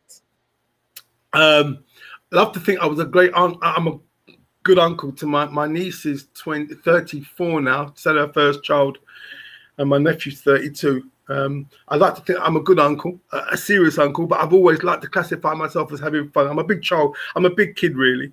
But I like to think that my trait is that I'm very serious, and so I take imagery so seriously. I really do, and how we're portrayed. And so I'd like to think that my nephews and nieces can look at me and say that their uncle has done something with himself, and hopefully it will inspire them to hopefully do some things, because my niece is quite intellectual. In the context of how you define intellectual behavior, she could sit on this podcast and she'd be nowhere near as strong as you guys, but however, she's not a hard sell to say, you know, you're on this podcast, aren't you? Okay, you know, this is where you need to be watching and whatever. People like that I come in contact with, that you know, that's the uncle in me. You know, you must never give to receive, but I will always help anybody if they ask. Anybody who asks me, that's my weakness. I'm too generous, I think, sometimes. Oh, but hold on, just pause on that. Didn't you just say that you wouldn't get fleeced, Uncle Jeff? Yeah, you know, I'm good for entertainment value, but that's different. Being nice and meeting someone. Can you imagine? She used to go shopping in Lidl, but when I come along, she wants to go Marks and Spencer's. You must be joking, Rasta. No. Let's go. As I say, okay, Auntie Charlie, let's go out for dinner. What's Auntie Charlie? Oh, I'd love to go to the West End. Well, send me some WhatsApp pictures from the restaurant, because we ain't going there. If you don't like Nando's, then you don't like me. Shut up. The first meal must cost Auntie AK £250. That's a holiday for four. But Uncle Jeff, you have done so much in your life. Like, I remember listening to you when I was younger, and you definitely influenced. Don't lie. Me and you were the same year at school about when you were younger. How dare you? My mum went to school with Auntie AK. How dare you? About when you were younger. How dare you? You were the year above me. How dare you? I used to listen to you. Yeah, you listened to me shout at your mum driving past in the car. I used to listen to you. Oh, Auntie AK and my mum were in the same class. How dare you? Uncle Jeff. I wasn't in that year, so. But if you can think of at least three highlights of your either work life or personal life that you could share with us, please. Okay, the first one would be I have two boys with the same partner. I was with her for 15 years. I stressed with the same partner, the two boys. The first boy, I helped deliver him. It was a home birth, so I saw him before she did. Wow. So that was the first one that made me super proud. The second one would be that I always wanted to be an entertainer. I mean, I really did want to do what I'm doing now. Yeah. And long before Choice FM, long before the Royal McCoy, I got the break to perform and never look back. The power that, you know, I'm an introvert. I'm very shy on a one-on-one. I'm useless. Give me a microphone or give me a platform. Yeah. No problem at all. One-on-one, you must be joking. I make Frank Bruno look intellectual, but when I'm with a microphone and people are paid to come and see me, and I've got the platform where I'm writing a play, basically where I can show off, I'm great. I'm great in groups, but one-on-one, no. I'm a mute. I'm no good. And the third one would be that I would like to think that I do inspire young people after I meet and speak with them. I don't patronize. I never condemn their behaviour. I explore options with them, talk about pathways, and use myself as an example of how wretched I once was. Through no fault of my own, I didn't have the education then that I have now. I thought black women were ugly. I used the word, I thought black women were ugly till I was about 14, 15. Wow. Charlie's Angel. Because I grew up in a time when there were very few black women. Moira Stewart, the newsreader. There were few black women. The Williams sisters hadn't arrived. There were few black women that I could look at that I thought were sexual or good looking. That's the generation. Most black men over 45. Trust me, you know. We you know, the whole thing was about, you know. Well, you know, where I grew up in West London, I think for every white girl there were 1,000 black men. So what changed that though? What education? Education, furthering my education, knowledge of self, learning about myself. My surname is Schumann. Yeah, but when I was younger, sister, auntie, Nana, let me tell you how embarrassing it was. We used to play football in my local park called Jamaicans v. the Rest. Mm. Anybody who had an African sounding name, I'm African. Historic, I'm an African. Anybody who had an African name was terrorized. Bola, what's that? Blah, blah, blah, blah, blah. Because we didn't know any better, because the level of education we've been given made us talk and taunt each other. I hadn't gone to taught in Africa at 22 at that stage. I was only going by what I knew and what British schools and the grammar school I went to had taught me. I was never a proud African until I furthered my education. And that's what saved me. That's why I behave the way I behave. And I make no apology that my circle is very black. And again, before anybody attacks me in the comments, I'm absolutely not opposed to anybody's relationship at all. I said it with great sincerity. I love black women with an absolute P. I love black women. Not like, don't get on with.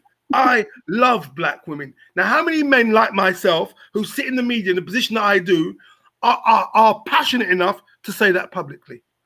I've not made a comment about anybody else's culture. I've not made a comment about anybody's relationship.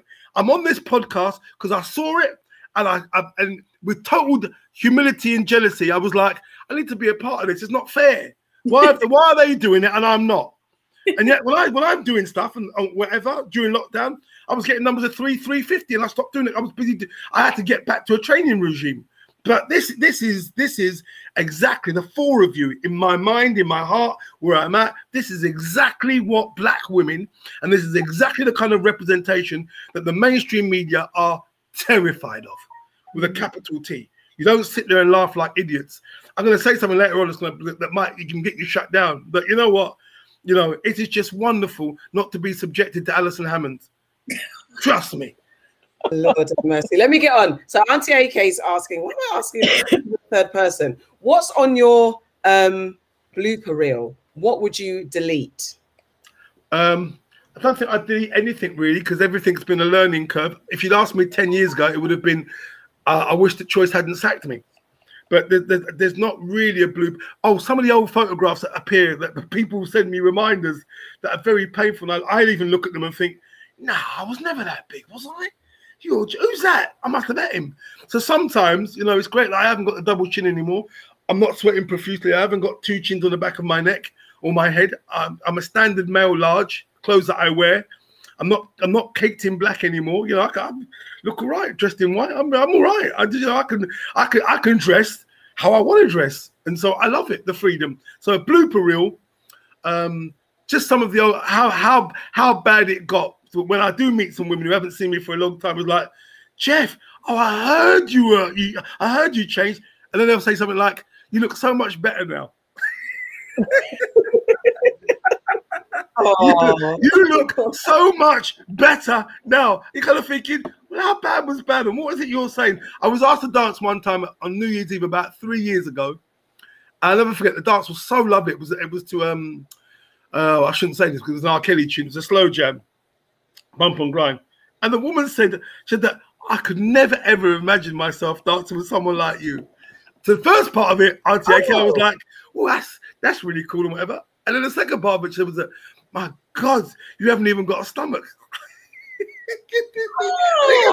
You start thinking to yourself, well, you know what? It's better than what it was, but I don't live for that level of excitism and whatever. And I could never do that because of the condition I let myself get into, but you know, people are quite often, if you're not a female, 10 or 12, you know, 14 or 16 is deemed as big, 18 is seen as ridiculous. That's the world we live in. I don't accept it. I don't like it. Man, I really don't like it. But what can I do about it? I lost weight, and all of a sudden, Auntie AK, women I'd known for a very long time who never spoke to me. I was big, fat, jolly Jeff, charismatic Jeff, joker Jeff. All of a sudden, it was, right, is that Jeff Schumann over there? And the way they do it and the way they look at you, you know, and sort of say, wow, okay. And then I want to follow them and say, come back here, you. What do you mean by, well, okay? What are you trying to say about me? But I live with it, and I live in a situation where, you know, if I go to bed and I dream about food, I put on half a stone. So, you know, I have to, unfortunately, I drink 2 liters of water. I have to keep on training because I like alcohol. I mean, not even spirits, really. You know, I like drinking beer, and that's one of the empty calories. I like the social life. I like what we're doing here. But for me, there's a price I have to pay. And I don't want to go back to everything I wear has to be black.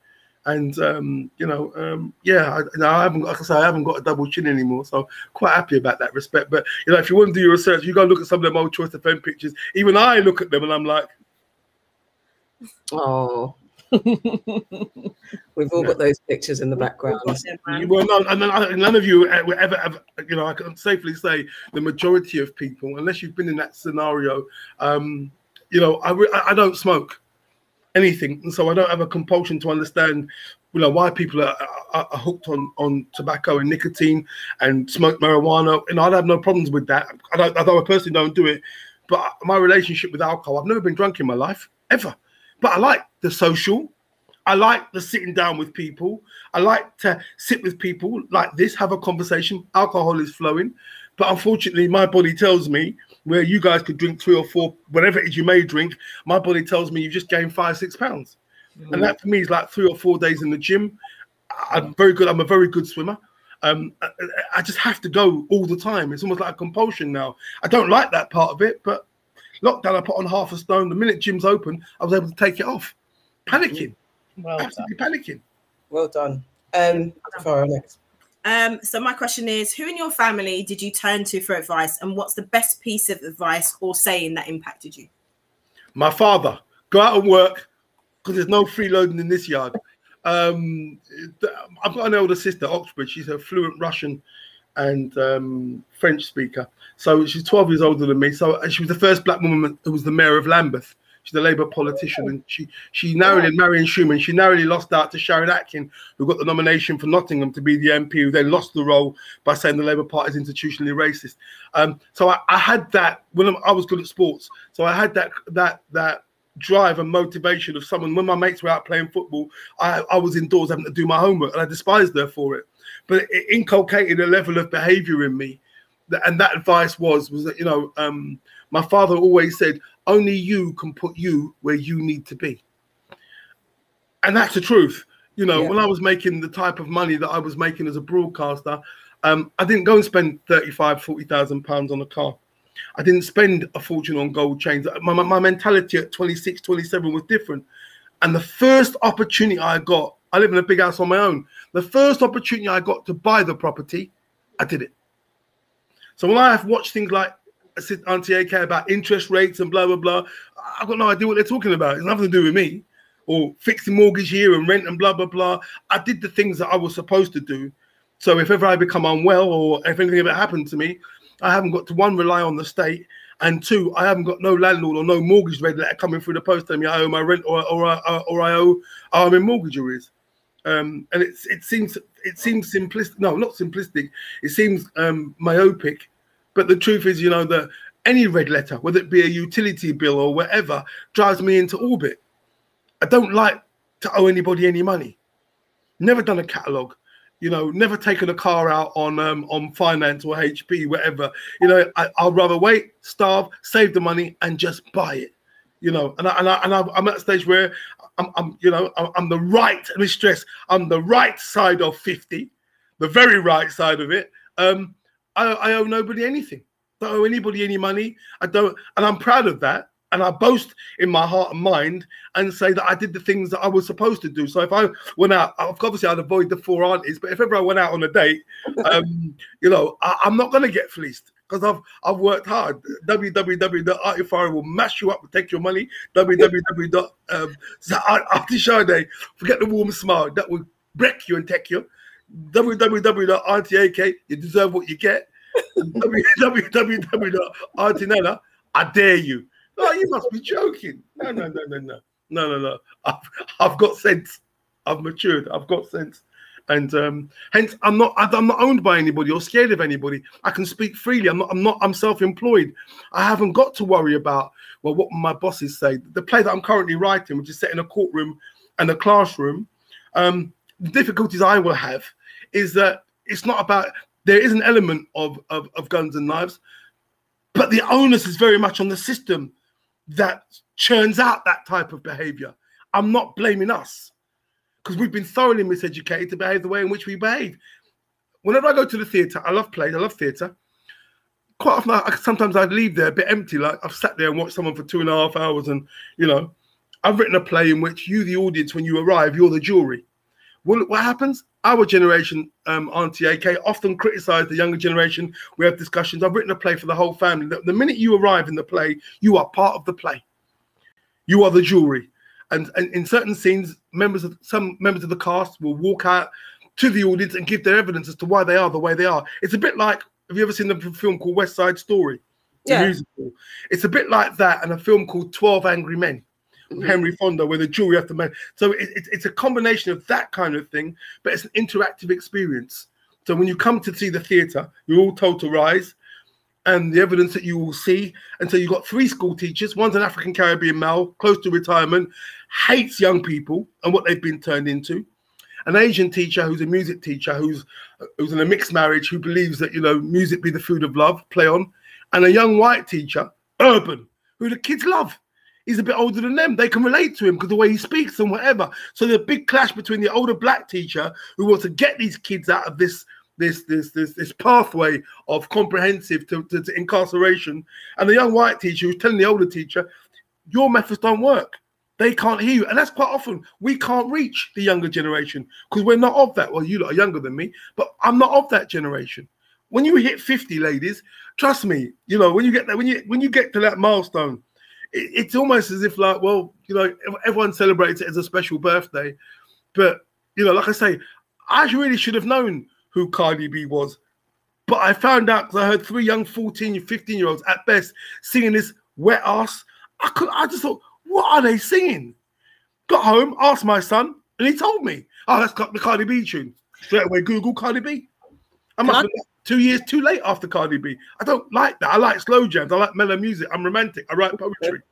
Can I jump in quickly and ask about your, just if you're talking about your dad and your big sister being the person that gave you the best advice, what's the relationship between you and your kids? Two boys. The youngest one is on a scholarship in America. Very proud of him. And the older one, his GCSEs, his A-levels were very, very good. Took a gap year on his degree, and it's about whether he wants to go back or not. My relationship as a father, I like to think, because I think that, you know, when you break up with your partner, it's very important. This is for me speaking as a dad, on the relationship that you have with the mother of your children. And my ex-partner is a black psychologist, and she's pretty senior. So for every 1,000 words that I would use, she'll only use 5. Have the same meaning because she's skilled. So I couldn't wish for a better mother for my 2 boys. And the one thing I do prove, if you ever go on my pictures, I prove consistently that ugly men can have good-looking children. The older one models, and the younger one could model if he wanted to as well. Very good-looking, my boy. Everyone tells me that. You know how bad it was, Auntie AK? When I was with Jamal back in the day, coming off of Choice and whatever, he'd be with me. I remember a woman once said to me, whose child's that, Jeff? Well, I was with Damani, took him to the barbers one day. I was in Hulls in northwest London. Oh, Jeff, your son's so cute. Must look like the mum. So when people make these comments, they don't realise, Auntie Farah, what they're saying, Auntie Nana, Auntie Charlotte, they don't realise. But it's great. As I say, I am the living embodiment that ugly men can have good-looking children. And that's my legacy on earth. It's provable. It's absolutely provable. Bless you. Auntie Nana, final question. Okay, final question coming to you. And this is, you can pick which way this is going to go. Let us solve an issue for you, or we're going to give you unsolicited auntie advice. Which one do you want to go for? I'm scared for unsolicited auntie's advice. I'm scared of that one. But yeah, I'll take it. I'll take it. Whatever the paddle feels, I'll take it on board. I'll take on. Yeah, unsolicited. Auntie advice. Okay, it's not even that bad. But when I was doing my research on you, your website is absolutely atrocious, and I was like, no, Jeff Schumann's website should not look like this. This is a living legend. I say this to my sons now, which you said for many Saturdays, like, black people can't dance their way through life. I live by that. And yeah, I was just like, no, your website needs work. I haven't been on it for 2 years. No, see that there. I'm going to chip in on that because as an auntie who works in the media, one thing that makes me mad, because I think when I did a post about you, I think on the Caribbean, on Independence Day, and I think I put your picture up with the flag. I was looking for good pictures of you. I was like, okay, you had one. So this is for me as a journalist. When I'm looking for pictures of people, I need good headshots, please. I need a website that's got nice navigational buttons. It looks nice. There's lots of build your own websites, and you can go on Fiverr and get someone to do it. Come on, Uncle Jeff, because you're late. No, you're absolutely right. It's more to do with, I'm writing a script on Felix Dexter. I've dedicated myself because I've got the time and I'm in a position where I can give lots of free hours to do various things. But it's just that, you know, I know I really should be tweeting and I really should be doing Insta. Yes. But what do I do more of? The old people's one. Facebook.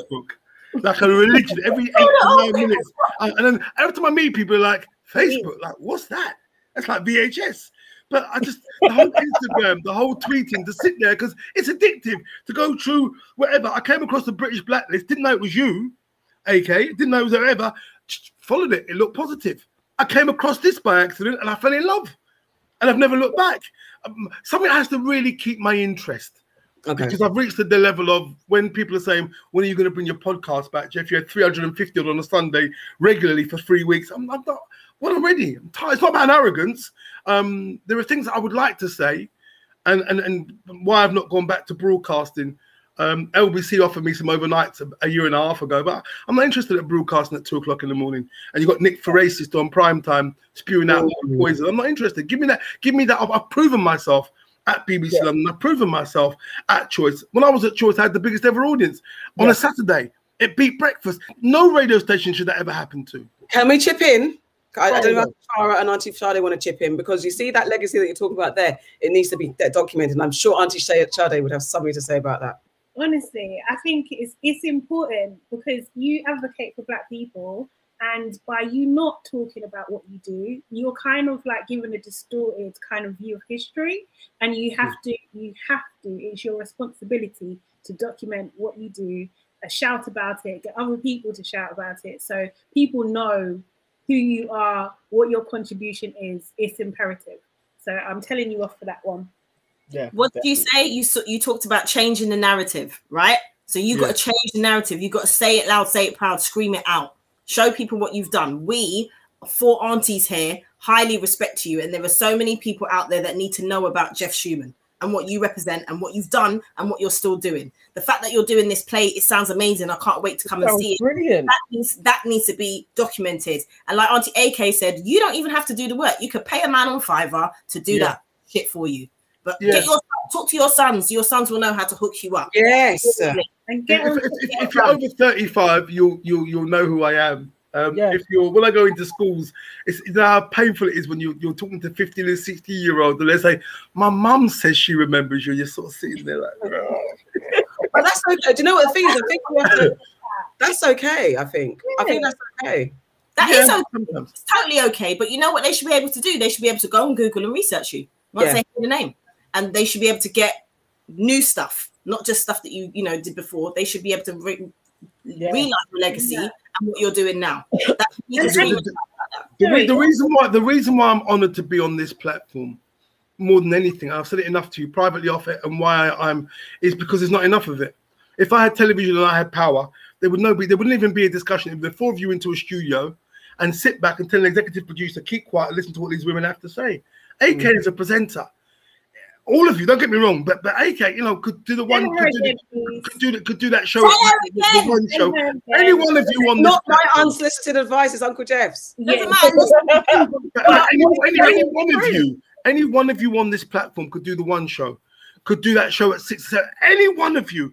That's unusual because normally there's someone who's superbly strong, and it's like, well, we're all led by blah blah blah. Everyone, you know, I shouldn't have to wait to see Angelica Bell playing second fiddle to Martin Lewis and people like that. But I'm subjected to a black woman who come off a reality show whose main skill is laughing loud. That's her skill. It's an AK. Like, all of you look at me as if like, well, come on, Jeff, she's just being herself. But that's the narrative. The louder you laugh, the further you go. Michael Richards, the football pundit. Okay, all right. I hear what you're saying. I do hear what you're saying. But I do think that what you can do is by putting your things out there is like, we'll have diversity in the narrative, isn't it? Yeah. You know what I mean? Because we need, there is, I know I hate myself for saying that, but there is a space for that. That does exist, but there needs to be other examples too. And you are an example of that. So that's your contribution. So those kind of characters, they kind of get weighed out by the alternative. That's where we need to be, because you can complain about it, but if you're not putting your stuff out there, then how is it being challenged? No, yeah. That's how I live on Facebook. The one thing my claim to fame now is myself, a guy called Cecil Gutsmore, Benjamin Zephaniah, and the Honourable Gus John. Many years ago, I was offered an MBE. I've never felt so insulted in all my life. I love to be a member of the British Empire. No. The history I know of. Now, again, that's not me saying that others shouldn't take it. So, ladies on this panel, that's up to you. But for Jeff Schumann and what I represent, for what you did to my fathers and my forefathers and my foremothers, that to offer me an MBE, potential OBE, because what did they write to you first to let you know you've been nominated? And I didn't respond. Like, this has got to be one of my wind-up, my prank calls. Who in their right mind would want to see or have me as Jeff Schumann, MBE? Simon Woolley. I've had conversations with these people. Sir Simon Woolley. Sir Mick Jagger. You see, we all say one thing, but when the opportunity...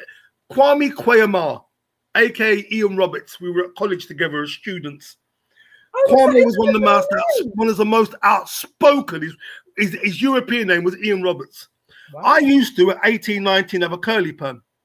Shake it around, loved it. Yeah, Jeff Schumann. I was slender. Gellum loved it or whatever. Blinding myself with the sweat from the grease. But hey-ho, that was what it was. I remember Kwame and a couple of guys. One of them was his cousin. They formed a production company called Tro Out Po. Was doing kind of black media at the time. Brilliant stuff. Kwame's view on the British Empire, Europeans in particular, was exactly the same level as where I'm at now. What is it now? Kwame Kweyama, MBE. Okay. Eddie Nesta, MBE. Okay. Loads of friends of mine who are senior. I've got no problem. Take it. That's up to you. But when you want to start talking about historical and institutional racism, know what that thing represents. And I'm in a position to sit here and say that because I've done my reading, I've done my research. The book that changed my life was How Europe Underdeveloped Africa by a Guyanese author called Walter Rodney. And the second book that changed my life completely was a book by a guy called Eric Williams called Capitalism and Slavery. Mm. An absolute masterpiece. I read that one. Capitalism and Slavery. Eric Williams. The guy who wrote it later became the Prime Minister of Trinidad and Tobago, Eric Williams. And when he got into power, you know the first thing he did was? He banned his own book. Oh my God. It's that whole thing of knowledge, of being able to share and tell people. The word Carib and Caribbean. Caribs were the people that used to eat the Portuguese traders. Columbus was an Italian. He wasn't a Spaniard. He was an Italian in Spanish ships. And when they used to arrive on the islands, whenever they caught their seamen, the Caribs used to eat them. The word being means land. In its tightest form, Caribbean means land of savages. I go to a seminar one day, a man's telling me Caribbean means carry beyond, carry the answers. I'm sitting like this, like, what? Oh my God. People who are Dominican, people who are Dominican are called, the island is called Dominica. I don't know if you know this, but the Italian word for Sunday is Dominica. Columbus got there on a Sunday. So that's why it's called Dominica, and they're called Dominican Sunday people. Wow. I did not know that either. Do you know what? Because Antonella and I used to be in a Facebook group, and I remember being re-educated to call to stop saying West Indian and say Caribbeans. And now you're saying that. Thing is, though, I try very hard not to say West Indian because the reason, the connotation behind West Indian, exactly. Columbus got there and he was like, "I'm in India. I'm in the West of India." Exactly. So that's why it's not. You can't be saying West Indies. I know that's what I'm saying. Not everyone agrees with that, but for me personally, I'm. But the thing is, Auntie Farah, none of the titles are right, though. None of the titles. The thing is, sisters. No, you're right. The way you have to be very careful when you have come into knowledge of self, you cannot, this is just me speaking, again, I'm speaking for me, you can't sit and start lecturing people like you've got some sort of superiority complex. You've got to explore. This is why I love this podcast. I know I go on about you guys all the time, but it's, if you know how it makes me feel, it's almost orgasmic to meet black women like you and be like, wow, they do exist. That, you know, you've got to explore things with people. Offer them clean glass, dirty glass, and see where they're at. I don't use, you know, I got to 21 before I realized I was African. What does that tell you? I knew nothing about Marcus Garvey. My father was an economist who's absolutely clear that his children's duty was to get to university. My other sister, who's older than me, she's a university lecturer at Metropolitan University. She's the head of their social work department. She's a senior lecturer there. They're most senior lecturer. Yeah, Catherine Schumann is my other sister, not the other one who was the mayor.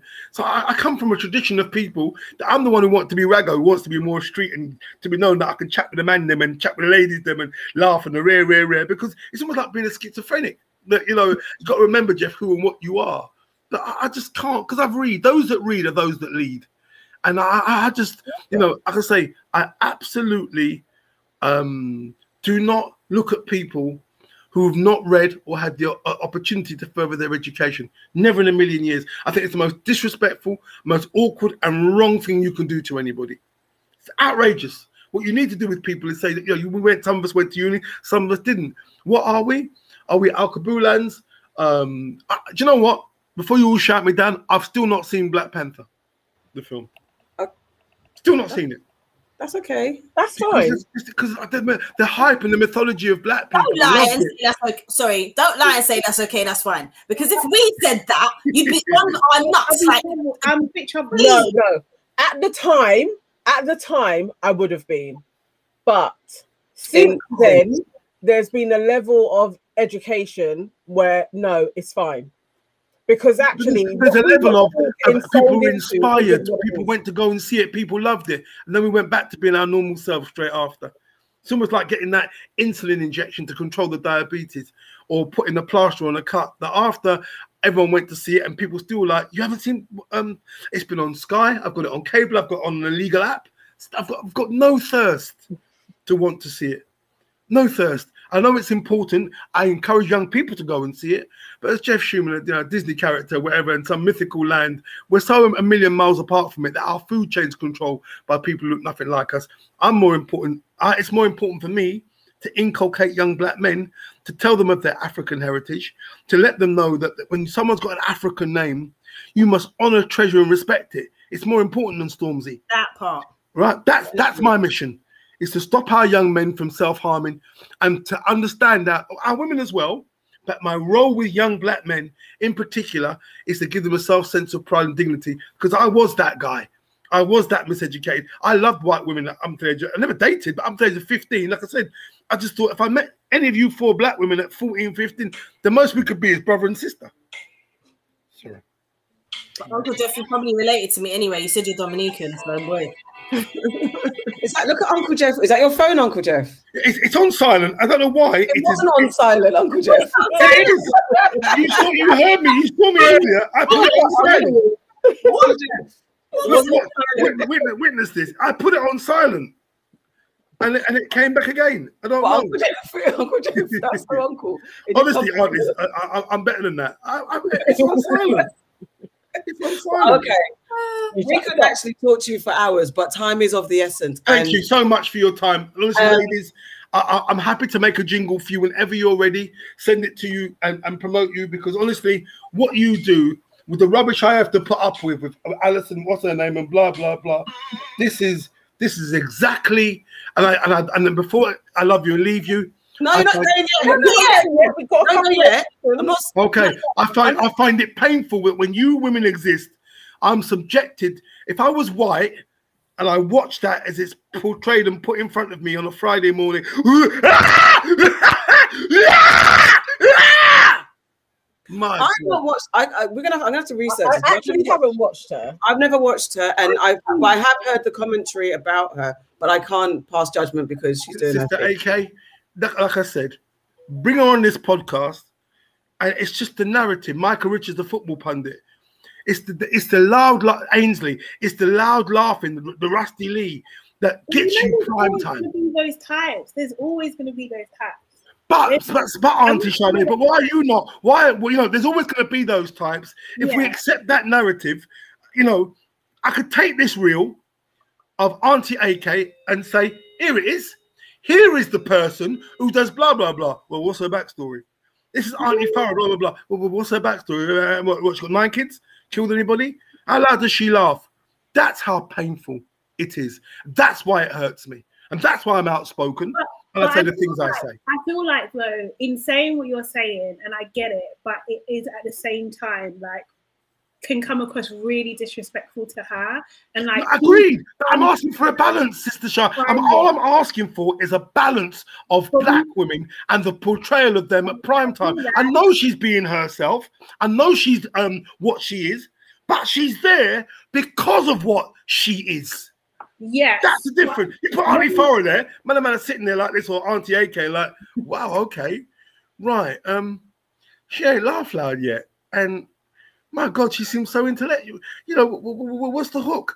I need to know that she's going to start screaming loud and laughing loud. I think with Alison, though, it's just not about attacking someone. Like, I'm not attacking her. I'm doing a comparison.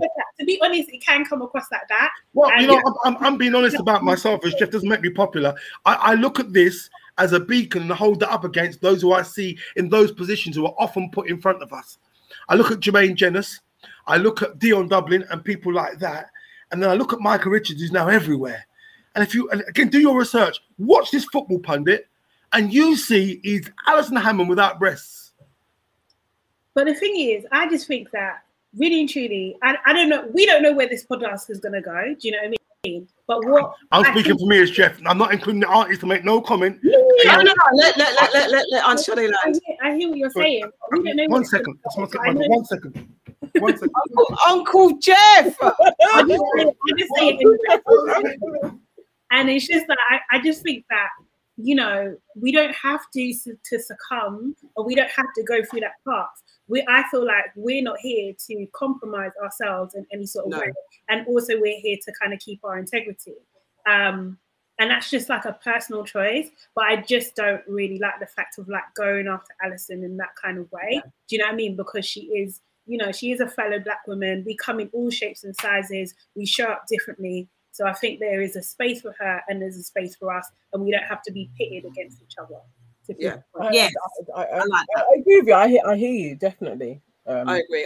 The thing I've heard both sides of it. I understand that there is a particular type of black woman that does make it onto the mainstream, and it does seem to be one way from since I was a kid. Like Rusty Lee, I did love Rusty Lee, loved her.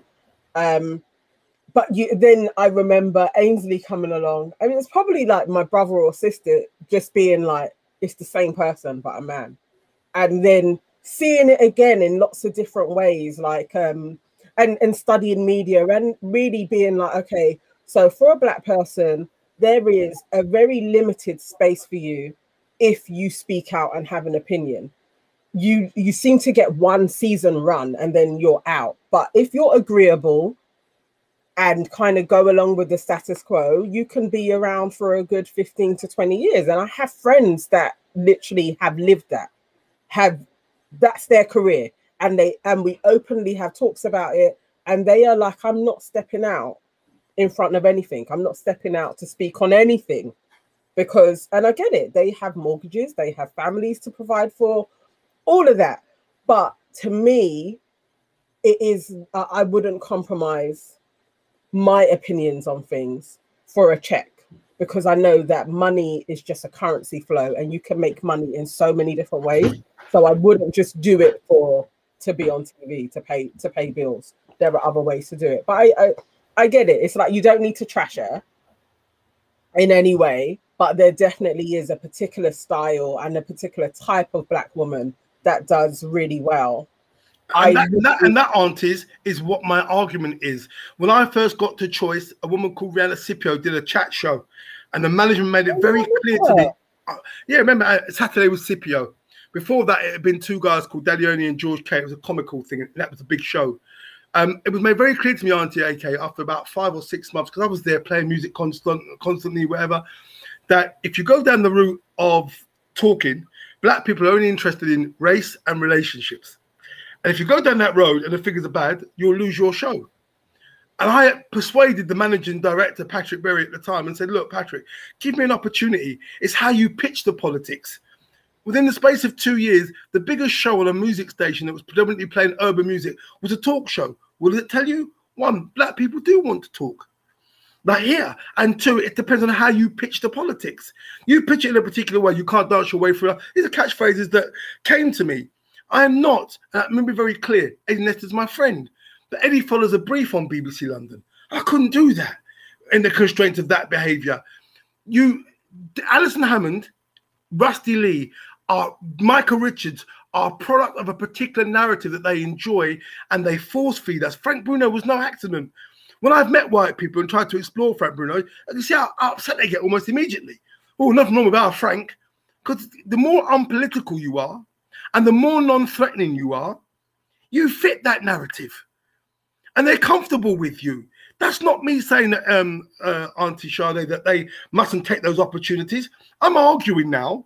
I'm arguing openly that there are 4 black women that I discovered by chance, and I've never looked back. I don't, you know, I get invited. I did a podcast on Saturday for Black Fatherhood, but they've been chasing me for like a year and a half. I don't generally do these things because I'll meet so-and-so OBE who wants to talk all this black talk, and yet the last black woman he kissed was his mum. You know, I just don't have time. Okay. To pretend to sit with these people who make these pronouncements, who make these speeches. I've been an actor in my life. I'm not acting anymore. The stakes are too high for our people. So I'm not going to sit quietly and say Alison Hammond's okay. I'm not talking about her as an individual. I'm talking about the system that when you come with an Auntie Sade or an Auntie AK and say, here is a black woman, forget about experience, and her contemporaries who could sit and host a debate.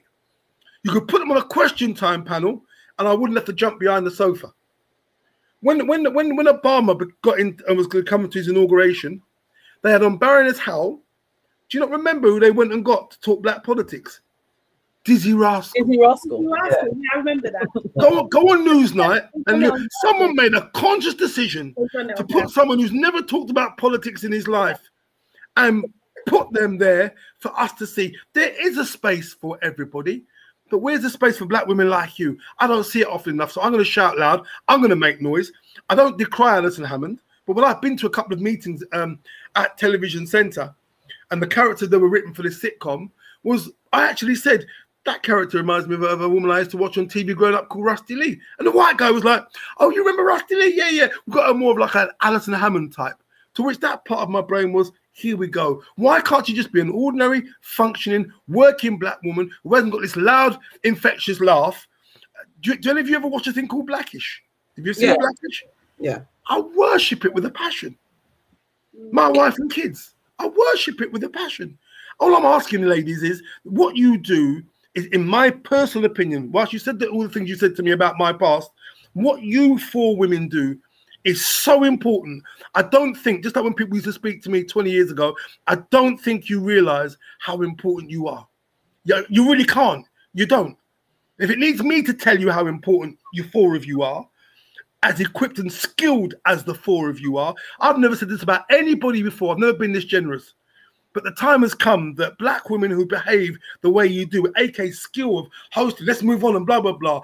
Auntie Farah been able to talk street and articulate herself. You, Auntie Sade, every single one of you, Auntie Nana, every one of you on this panel, that, you know what? They would never allow me to produce a program or to get it through the front door because you do not fit. One of you has to start laughing very loudly, really, really loudly. Maybe 2 of you, or there may be 3 of you.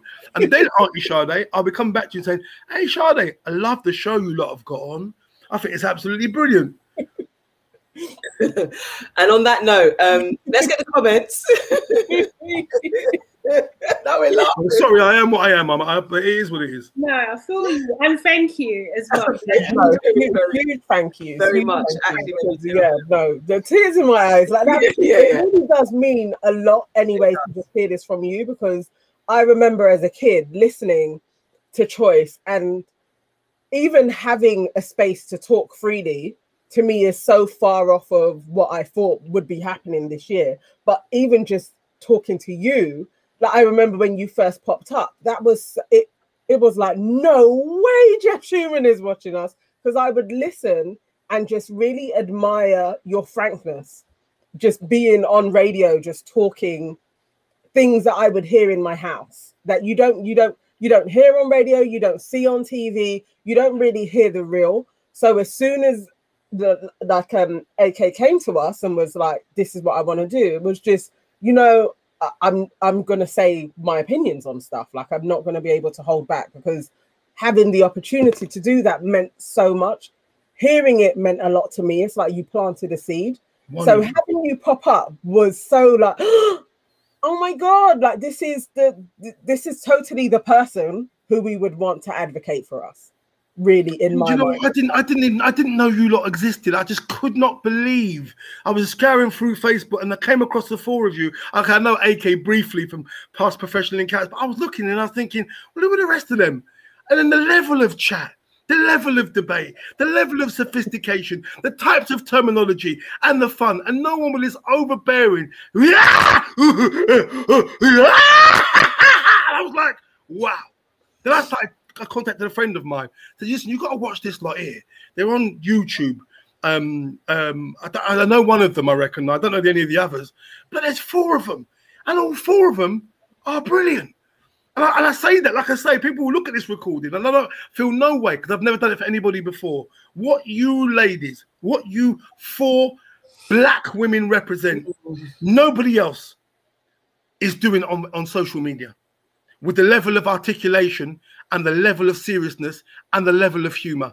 And it breaks my heart that, you know, there's a new channel out called Yanga TV, whether you know them or not. Yeah, I think we've all been there. Well, this would sit magnificently on a platform like that, with the, in the hope that a sponsor would pick it up. I'd love to be involved promoting this, using my voice. I'm going to make jingles for you, because I think you're more important than you know. It's not just about sitting in your yard and, okay, oh, every Tuesday, and let's get together and blah, blah, blah. There are a generation of young black women that I see in schools that, you know what, this is the record. This is what should be shown in a PHSE lesson, of black women intellectually articulate and arguing. That is not me saying there's no space for, well, listen, blood, you get me, fam? The swear down and rah, rah, rah. This whole, is it blue something that everyone's going on about? Well, Blue Therapy. I just, you know, I've written a sketch about it. The more dysfunctional we are, or we appear, the greater the hits. I'm not asking for a balance. I'm not telling anybody on this panel, any of you, I'm not saying you mustn't like Real Housewives of Atlanta, nay, whoever. I'm not telling you you mustn't like the soaps. I'm not telling you you mustn't like Blue Therapy. But you know what? I yearn for the day where a black man sits on a panel being interviewed by a therapist who says how much I love my black woman and how much I love my... So you're going to try and get myself in trouble, because I'm assuming that everyone goes out with black people. I'm not saying that, but I love my partner. She's a strength. She's a source of inspiration to me. I'm not going to disrespect my queen and blah, blah, blah. Why am I not allowed to see that imagery? With black people saying, no, it's an act. No, black men don't behave that way. And black women can't be so supportive. You know, why hasn't she weaponized the children against him? Because he's a whatless, he's a waste man. We're always following the same tired narrative. I came across the four of you and I was like, wow. Thank you. Let's get the comments, because I could sit and be a guest all day, but we must move on. Okay, all right. So Nia Date says, I've always been on the fence about the whole MBE, OBE. Listening to Uncle Jeff, I know now that it makes no sense to accept it. Are open whatever doors without it. And Aquia says, Guan Jeff, MBE, OBE, it's all bullshit. And Mr. Tang says, our original name was, wow, Watunkubuli, I think. Watunkubuli. I don't know. Let me go to Red. Dominicans, I think. Okay. Red Border says, do you believe that Alison is being authentic or performative for the crowd and the coins? And Antoinette says, I agree with Auntie Sade. There is a space for people like Alison H. However, when you have seen 67 episodes of YACN and see the intelligence, knowledge, and warmth emanating from you guys. You can side-eye the Alisons, because the auntie should have all that and could bot it hands down. And there's lots of accolades. Yeah, and there's lots of the truth. And Ronald says, that's how I felt when I first saw you ladies. And definitely Ronald has kind of watched all 67 episodes like Antoinette as well. So thank you guys. Thank you so much. Okay, let's move on to what's made you sad, mad and glad. Auntie Sade, you're up first. Oh, okay, I'm prepared. What has made me sad is, I don't know if you guys saw on social media, there was this little boy called Tyler who was getting bullied by some family members because he is gay and stuff, or whatever. But I thought that was really heartbreaking to just see that, literally bullying him on film. And there is a special place in hell for parents who do this type of thing and, you know, encourage that bullying behavior.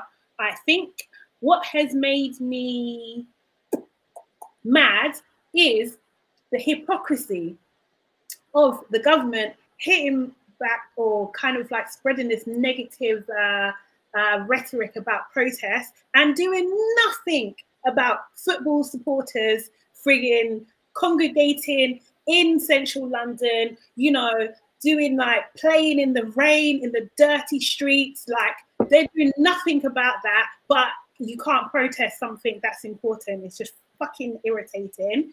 And what has made me glad? So many things. So first of all, obviously Jeff being on the show is just like amazing. You know, I'm from Brixton. I used to listen to Choice FM every day. So yeah, this is definitely like a moment for me. So that's really cool. Also, Rick and Morty is back, season 5. Very happy. You guys. I did think of you yesterday. I meant to send that to you. Yeah, go on. And then also Everyday Friday, my company that I'm co-founded with my niece, we have a pop-up on Thursday with a new artist called Ego Ella May, and she's debuting her album Honey for Wounds. So we're going to be one of the companies selling our wares at that. So yeah, very happy. Oh, brilliant! Can we go? Can we? Sorry, what did you say? What's coming back for season 5? Rick and Morty. Okay. Do you know Rick and Morty? I'm going to lie and say, yeah, of course I do. No. It's very interesting. It's a cartoon. It's a cartoon, yeah. But it's like based on science and time travel. It's real life popular culture and stuff. It's very good. I really love it and I don't care. No, it is. Season 5 of The Good Fight's coming back. That's also very good. My sad, mad and glad. So sad that I had to put my heating back on, because let's not have it. It's summer, so don't get me mad. So I had to put my heating back on. It's also a mad. So I'm very sad and mad about this. But I'm also mad. First of all, 2 daddy long legs decided to enter my bedroom and no one invited them so they can get the frick on. And I'm also mad that I don't know what's going on. I'm trying to buy hair because I'm growing my hair out. And so I'm using extensions, and everyone looking, it's getting harder and harder to find colour 1. Colour, if you're looking at the hair grades, colour 1 means black, and it moves up potentially, like 1B is off black, 2 is brown, and you start to go into the colours. Number 1 is becoming harder to find. I don't like it. It's anti-blackness, in my opinion, because I have black hair, and I don't understand why I can't buy colour 1 hair. My hair is black. Let's not go down this. Yes, Auntie Farah. Have you gone on Natural Star Story? Is that the Have you looked on that? It is. Thank you so much, Auntie Farah. Unfortunately, we only have colour 1B at the moment, but we do have a 50% off sale. So if you guys want to go to Natural Style Story and get your hair, please go. I will go and get my hair from Natural Style Story. I don't mind having 1B hair. Thank you. Okay, so colour as well, Auntie Sade. That would be really appreciative. Okay. So, okay, but that's thank you, and props to everywhere to Natural Style Story. My problem is my hair is black, and 1B against my black hair can sometimes look, there is actually a difference. And so I really do need colour 1 hair, and it's getting me mad that it seems to be erased from the... Where do you buy, where did you generally buy it from? It used to be from the hair shops. I haven't extended my hair for a while, so now I'm getting back into extending my hair. I need the colour and I need number one and I need people to stop doing this. Otherwise, I'm going to have to go and buy 1B and then dye it. And that's a process I don't want to do. Anyway, that's my mad. My glad, it's a bit silly, but I really love my new tattoos. I got them on for Auntie Farah's birthday and I just really love them. I don't know, there's something calming about them and I just really love them. And I'm also glad that my mum hasn't noticed them yet because I'm scared of her and I'm scared of what she's going to say. Okay, what are you doing? Yes, exactly. She'll be like, hey. So I'm very glad that she hasn't noticed them, but I just really love them. And that's it, Auntie Farah. Okay, so this week I am very sad at the loss of my uncle Chopsy. Sorry. Oh, honey, don't set me off as well. Yeah. Shit. So Uncle Chopsy was like a linchpin in the family, and he's just going to be really missed because he was a brilliant, lovely, loving, funny joke man who could hang with like the older nieces and the younger kids. Like everybody in the family genuinely loved him and he was just a fantastic person, and he is a massive, massive, massive loss to the family. So that has got me very sad this week. I'm really sorry. Woo.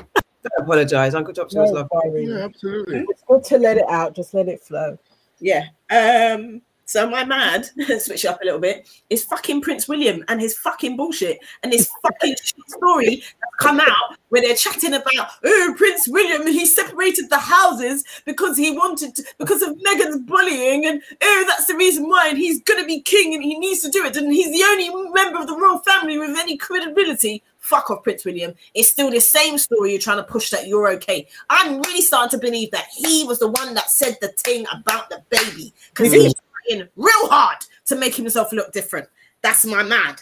And my glad is, I've got two glads. I'll go with the first one. So I'm glad that my hairdresser's making a comeback. Speaking about extensions got me thinking about that. So my hairdresser who does my extensions, she went into retirement. She's coming semi out of retirement. And I'm very glad about that because I will soon have my extensions back at the longest length where I have to swoosh like that. And then my last glad is for my family. Yeah, I'm just really glad for my family and what we're going through right now and that we're all there for each other. And I just love you all out there. And my family in here too. I'm glad for you. Love you too, Auntie Farah. Auntie Nana. Oh, it's bloody hard when people cry. It always sets me off. Okay. Yeah. Yeah. All right. Yeah, so my sad has really been, I have a couple of friends that lost their parents to coronavirus throughout the year, and just seeing lots of news reports coming out that the lab in Wuhan, it does seem like it actually was a contaminant from this lab, and, you know, it's a man-made virus. I've just been wondering, like, if they're going to get together, if there's going to be class actions to sue the lab or actually sue China for not containing it. And going down that road of thinking about it just made me really, really sad that they didn't need to lose their parents like that. So yeah, that kind of set me off on a little cry one morning. And then I'm super mad at the white women doing their tears TikTok videos. Like, as much as it's like, oh my God, yeah, of course, this is what they do. It just triggered me because at various times when I would work for places, probably two occasions working at a job, I've had two white women just cry that they were being intimidated by me when actually they were just being fuckeries, and I spoke on it and then they started crying. So it just set me off, like literally like, oh, that they're even doing this, that they're showing it pissed me off really. So that made me vex. And I'm totally glad that in all of this, like I'm a Gemini, so my emotions can go up and down, and I can have moods to myself from time to time. I rediscovered Wim Hof and his breathing exercises. And I used to do it a lot a couple of years ago when I watched something and he was on, and I was just like, yeah, I'm going to really do his breathing exercises again. And it's just kind of mellowed out my up and down mood scale. And so, yeah, I'm just really glad that I found Wim Hof again. And I enjoy breathing deeply and consistently. And I'm working my way up to having cold showers as well. Uncle Jeff, can you? I just realised, sorry. But I think we got, I think Auntie Nana said that you're going to be working up to getting cold showers again. I can only do that in the Caribbean, like, or in a hot country. I can only do cold showers then. Like, in this country later, I need all the heat I can get. If you're breathing through it, it actually becomes easier. Like, you can breathe your way through it and it doesn't feel cold. So I'm working my way. Hopefully by Monday, I'll be ready to do cold showers. Okay. Uncle Jeff, what's your sad, mad and glad this week? Sad, my mum's birthday, 85th birthday tomorrow.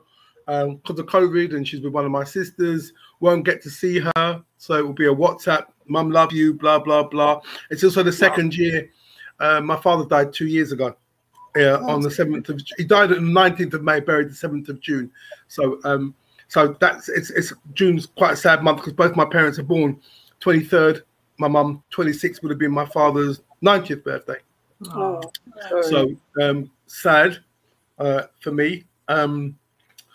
Mad is that I do read a lot in terms of the media.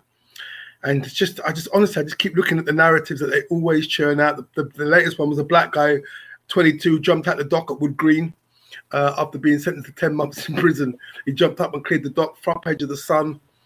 I just didn't want to look at the Daily Mail, and then My London and everything. And it was like, you know what, Jeff? Why get angry? Don't raise the blood pressure. That's what you have to expect. I'm glad, really pleased. Friend of mine, older than me, a football hero. His name's Paul Cannaville. First black guy to play for Chelsea. They've named their centennial suite after him at the Chelsea Football Ground. It will now be known as the Cannaville Suite. And Paul nearly died earlier this year. He's had quite a checkered life. Wonderful. 10 children for 10 different women. Doesn't hide that. Flirted, unfortunately, with narcotics for a period of life. But as a kid growing up, we wanted to be a footballer. He made it. And at the most racist club in the 80s, at the time in London, 70s and 80s, and I used to get tickets to go and see him play and with his cousin. And we had to be kept in the ground for our own protection from other Chelsea fans. We were there supporting Chelsea, who might attack us as two young black kids. That's my real glad. And also I was invited to appear on the 22nd of June, historically with the four best black women on the internet. That's also another reason for me to be very glad about. Thank you so much. Let's get the comments. Thank you. Okay, so lots of condolences to you, Auntie Farah. And Ronald says, my sad is that it's looking more and more like our American experiment in democracy may be coming to an end. And Antoinette says, just the glad this week. Glad Uncle Jeff is on the panel this week. Always respect his view from the days of Choice and remember when he once invited me and my girls on his breakfast show as an apology for advertising a club that we attended, which was more raggo than anything we'd ever experienced. It was in the Old Kent Road. And Jeff was gracious and funny as hell and made up for the trauma we experienced at that club. That's amazing. That's beautiful, man. That's wicked. I know that club. www. I'm glad the aunties were the ones who came with me on that night there. @gmail.com. And finally, before we go, let's get your what have you got? An unpopular opinion, Jeff? Who's on your hit list? What have you got? One of them? I think it's been. I just want, you know, my opinion is that I wait graciously for the day that you will be on television. And I know Frank Bruno's got something coming on Thursday or something, and I just know that that they really enjoy. And I say they because you know they've got mental health issues. They really enjoy they enjoy that imagery. That's on my. It's something I'm gonna have to avoid on Thursday. I don't want to watch that. I must say thank you so much for being on the show, Uncle Jeff. Thank you, ladies. Thank you. I know you don't believe me, but honestly, trust me. Magnificent. Thank you so much. I'm not going to sleep now. I don't think. Magnificent. Magnificent. It's been a brilliant show. Christmas Eve all over again, waiting for the presents. Fantastic. We are presents, and thank you so much. It's been a brilliant show. Thank everyone who, as usual, for watching and supporting. Really, thank you, Jeff, for being on the show and saying such kind words about us and your great contributions. They've been funny and controversial and fun. This is Your Aunties Could Never, episode 67. Don't forget to like, comment, and subscribe. We're on YouTube, internet, Facebook, and Twitter. We are here every Tuesday live, 5 p.m., and you can watch us live via Facebook and YouTube. Don't forget, when you listen to us on our podcast, to leave a comment, leave a review, and share. Like, as Uncle Jeff, you need to make Uncle Jeff happy. You need to get us everywhere. So we need to get up there and be out there. So like, comment, subscribe, share, tell your friend. And we'll be back next week as per usual. And that was Your Aunties Could Never. Bye-bye. Bye. Wonderful. Bye.